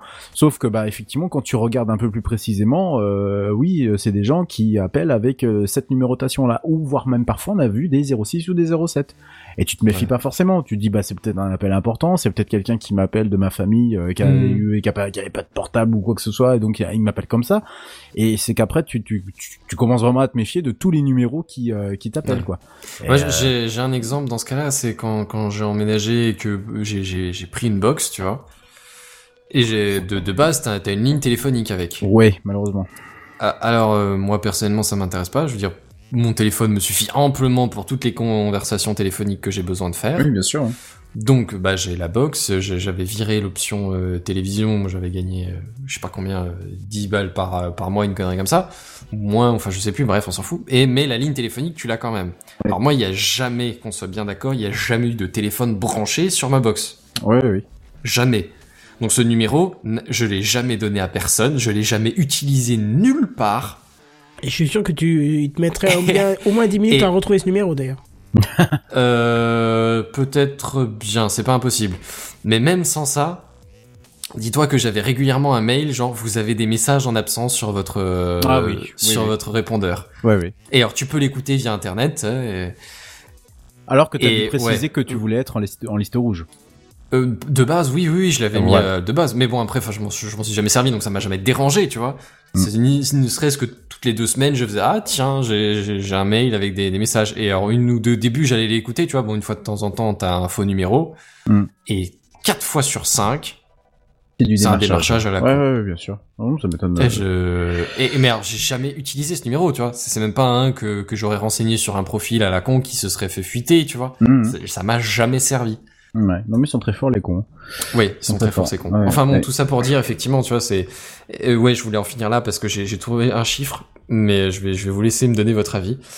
Je suis tombé sur un sondage qui exprime que l'atteinte à la tranquillité que les Français subissent, qui a été réalisé en 2018, donc il date un tout petit peu plus. Figurez-vous que 92% des Français jugent le démarchage téléphonique agaçant, mais aussi trop fréquent. Pause. 92%. Ça veut dire qu'il y en a 8 qui pensent pas ça. Ah mais c'est ceux qui n'ont jamais d'appel en fait. Non, moi j'ai pas d'appel et juste d'écouter les histoires des autres gens, ça me suffit à trouver qu'il y en a trop. Et que c'est agaçant. Genre juste, des fois, tu passes le samedi midi chez tes grands-parents, il y a un coup de fil au pif, tu fais « Ah, mais c'est tous les jours comme ça ». Putain, mais j'aurais brûlé un truc avant, moi. J'aurais tué des gens, j'aurais incendié des choses, j'aurais harcelé mon législateur pour qu'il fasse quelque chose, tu vois. C'est insupportable, cette affaire. Moi, j'ai une petite chance, c'est que dans mon nom de famille, il y a un E accent aigu, tu vois. Et du coup, je sais que quand on m'appelle et qu'on me dit « Oui, bonjour, c'est bien monsieur un tel » et qu'il ne le prononce pas, le E accent aigu, tu vois, je sais que c'est du démarchage à tous les coups, tu vois. Donc je peux déjà, tu vois, préparer psychologiquement. De base, j'étais déjà genre en mode en train de décrocher le téléphone de l'oreille, quoi. C'est ça, Ah bah ça, le coup du monsieur, ou alors j'ai souvent le problème du madame. Donc ils réussissent à prendre mon prénom et à le, je sais pas si dans l'équipe des gens savent comment je m'appelle réellement, mais je peux vous assurer que ce qui est près de tout. En même temps, tu t'appelles Yvette, ça fait un peu féminin, on est d'accord. Oui, d'accord. Non, mais on juge pas, Kenton, on t'aime comme t'es, y a pas de souci. Non, ce que je veux dire par là, c'est qu'à partir du moment où déjà ça commence comme ça en mode, j'ai un prénom d'origine belge, voilà. Le problème de ce prénom-là, c'est qu'il y a un H qui s'est caché quelque part, et une fois, deux fois. Le problème, c'est qu'il y a un H qui s'est caché quelque part et que ce H-là, selon les différents endroits de France et notamment du nord de la France et de Belgique, ne se prononce pas de la même manière. Donc, dès le départ, si déjà on écorche mon prénom et de surcroît mon nom de famille qui est pourtant plutôt simple mais qui pose quelques soucis de prononciation à certains types de personnes, ben voilà. Next. Donc c'est aussi, finalement c'est un très très bon filtre. Et puis le meilleur filtre, ça reste, tu décroches pas et puis voilà quoi. Je veux dire, tu vois. Oui, ouais, mais t'es quand même appelé, t'as quand même un doute à chaque fois. Et est-ce que ce serait pas quelqu'un que je connais, quelqu'un qui a besoin de mon aide? Enfin, moi j'ai une solution pour vous pour ça. C'est une application de chez Orange qui fonctionne sur tous les téléphones et tous les opérateurs. Donc au moins, tu vois, ils sont pas sélects, c'est pas que si t'es Orange. L'application, attention, retenez bien le nom, c'est très compliqué. Ça s'appelle Orange Téléphone. Voilà. Et en fait, ça met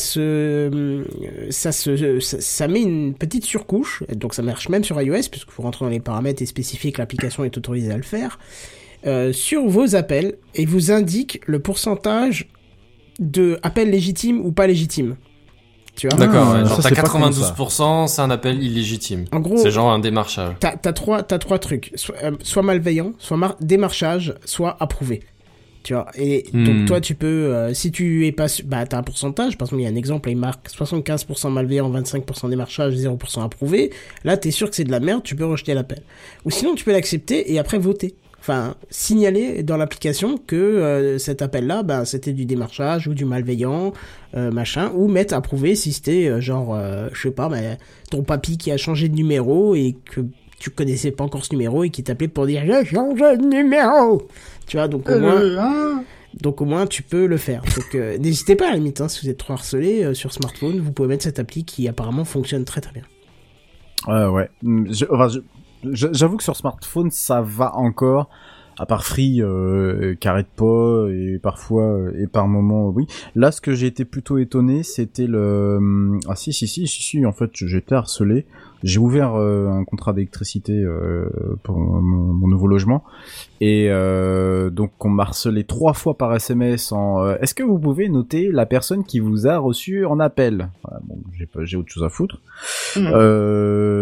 Et puis ensuite j'ai été appelé 3 fois de suite sur un laps de temps de 8 heures, un 0800 à chaque fois qu'il m'appelait, en se présentant, je souhaiterais vérifier avec vous si en gros votre appel. Donc la première fois je l'ai laissé causer, je l'ai raccroché au nez. La seconde fois, j'ai dû lui dire ta gueule salope. Et puis la troisième fois, je n'ai pas décroché. Voilà. Et quand même, 3 fois de suite sur 8 heures, c'est assez violent pour un appel totalement classique de base. Hein. C'est-à-dire que c'était juste pour ouvrir un contrat d'électricité. J'ai appelé parce que j'avais sur Internet, ils ne proposaient pas ce que je voulais comme option. Donc rien de bien méchant, quoi. Donc, mais non, on insiste quand même derrière pour éventuellement même essayer de vous vendre le rein à mamie ou le foie de tonton, quoi. Donc c'est quand même, enfin, ils sont au courant que les gens, ils vont pas les recevoir de manière de bonne manière, ou comment ça se passe? Je sais pas, il doit y avoir des études ou je sais pas, des gens, comment vous devez vous présenter, ou pour éviter d'irriter la personne dès le départ. Enfin, je sais pas, c'est pas possible. Et ils envoient quand même pas les gens à l'abattoir comme ça, parce que pour moi c'est ça, hein, finalement, ce que tu disais, Benzen, au départ, c'est que c'est tellement je sais pas. Je sais pas ce que vous en pensez, mais moi ça me met mal à l'aise. Ça me répile aussi, hein. Honnêtement, ça me répile à fond, mais bon, qu'est-ce que je te dis ? On est obligé de faire avec pour l'instant, tant que c'est encore légal. Espérons que le gouvernement se réveille et dise que non, finalement c'est illégal le démarchage, mais j'y crois pas trop. Et c'est tout ce qu'on leur souhaite. Voilà, j'allais dire, je me sens seul là sur le coup. Bref. Voilà, qu'est-ce que t'avais encore à dire là-dessus j'en arrive à la fin. Je vous remercie pour votre attention et je passe la parole à notre dossier de la semaine. Bah justement, c'est ce qu'on était en train de débattre dans le. Ah oui, voilà. C'est ça. En scred pour masquer, tu sais, les coulisses. Autant pour moi. C'est pas grave. On se disait qu'on va peut-être reporter le dossier de la semaine parce qu'il est quand même assez cossu et qu'on est quand même très proche de l'heure. Oh oui, c'est pas faux. On a un peu traîné là. Ouf. Comme ça, on peut le proposer. Comme le temps passe vite. Comme ça, on peut le proposer, dis. Bah pour la semaine prochaine. Pour l'émission. Ah non, mais ça c'était l'émission de la semaine dernière déjà. Et de toute façon, vu l'intro qu'on a tapé, c'est mal barré. Hein. Ouais, oui, mais la semaine dernière, t'as dit que des fois il rediffusait d'autres épisodes. Bah écoute, on verra pour l'instant. Il y en a déjà un qui est proposé. Tu penses vraiment qu'ils vont nous demander d'en refaire un deuxième ? Pas sûr. Genre ça. Redscape, ça te va ou tu tiens à le faire aujourd'hui ? Bah. Il est 22h49. Non, c'est 23h donc. Et après l'heure, c'est plus l'heure. Hein. Oui, on est fonctionnaires, nous. On n'est pas payé la minute de plus. Hein. Je vois ça. Ouais, ça te fait une avance pour la semaine prochaine, mais si tu y tiens, je te pince le jingle et t'y vas. Hein.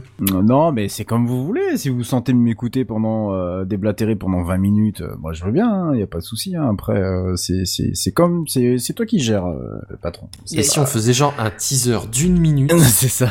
Et après, on passe à la semaine prochaine. Tu lui dis de quoi tu vas parler et on garde ça pour appâter les gens la semaine prochaine. Voilà, et ben la semaine prochaine, on va parler d'un sujet que finalement peu de gens connaissent, et pourtant je vous laisse deviner d'ailleurs, c'est l'un des logiciels que vous utilisez le plus par jour, que ça soit sur smartphone. Appli de communication, appli de communication interpersonnelle. C'est ça, que ça soit sur smartphone comme sur PC, sur tout ce que vous voulez finalement, c'est un logiciel qui n'est finalement pas si connu que ça et dont j'avais envie de faire une petite passe pour l'occasion de la nouvelle année, et puis parce qu'il y avait 2-3 sorties qui étaient sympas, mais ça tombe bien qu'il soit reporté ce dossier finalement, puisque il y avait quelque chose que je voulais tester et qui n'était pas sorti à l'heure de ce soir, donc on aura de la nouveauté, et oui, ce dossier va s'étoffer, et puis moi ça me permettra de mettre une petite couche sur Edge aussi, c'est ça. Voilà. Donc chacun pourra tester ce qu'il pourra tester, et puis aura l'occasion de réagir sur ce dossier. Donc à la semaine prochaine, j'ai envie de dire. C'est ça, c'est une bonne façon de voir les choses. À plus. Bye bye. On sera très en forme, on sera un peu plus en forme en début d'émission. Si tu veux, on le met en début, tiens, comme ça on est sûr de. Ah, on peut mettre le dossier de la semaine en début. Qu'est-ce que c'est que cette musique ? Voilà, donc je t'invite à le transférer dans le nouveau doc et puis on mettra un nouveau. Pardon. C'est ça pardon. Marche. Non, rien. Ok, il a pas dit un mot dans l'émission, mais il a dit juste ma bite. Mais c'est pas vrai, j'étais là. Ça dit son histoire. C'est ça. Est-ce qu'il a fait l'hélicobite, ça ? Personne ne le saura. Non. Ah si, Météo France. Je vous la laisse, celle-là. Elle est un peu complexe. Ouh. Voilà. Bref, soir, je sais pas pourquoi on est fatigué ou quoi ce soir. Ouais, oui, quand même. Je pense qu'il y a de la fatigue. Clairement. Je suis allé ce matin au boulot à 7h, je suis rentré à 7h, donc ça va quoi. Et tu as fait ton quota, ouais. Ouais. Bref, du coup, qu'est-ce qu'on va se dire? Bah, comme d'hab, qu'on se voit la semaine prochaine, tout ça. Oui. On se souhaite une bonne année. À plus, bye bye. Non, on peut se retrouver sur les réseaux sociaux, sur le net, moi sur Twitch, peut-être à partir de dimanche pour du jeu, je sais pas, on verra, tout ça, c'est... Maximum de plaisir. Le mec est fatigué, quoi. C'est ça. Mais bon, ça, on vous a quand même tenu une bonne émission, et... En attendant, on vous dit à plus. Bye bye. Au revoir. Salut. Bye tout le monde. Bye.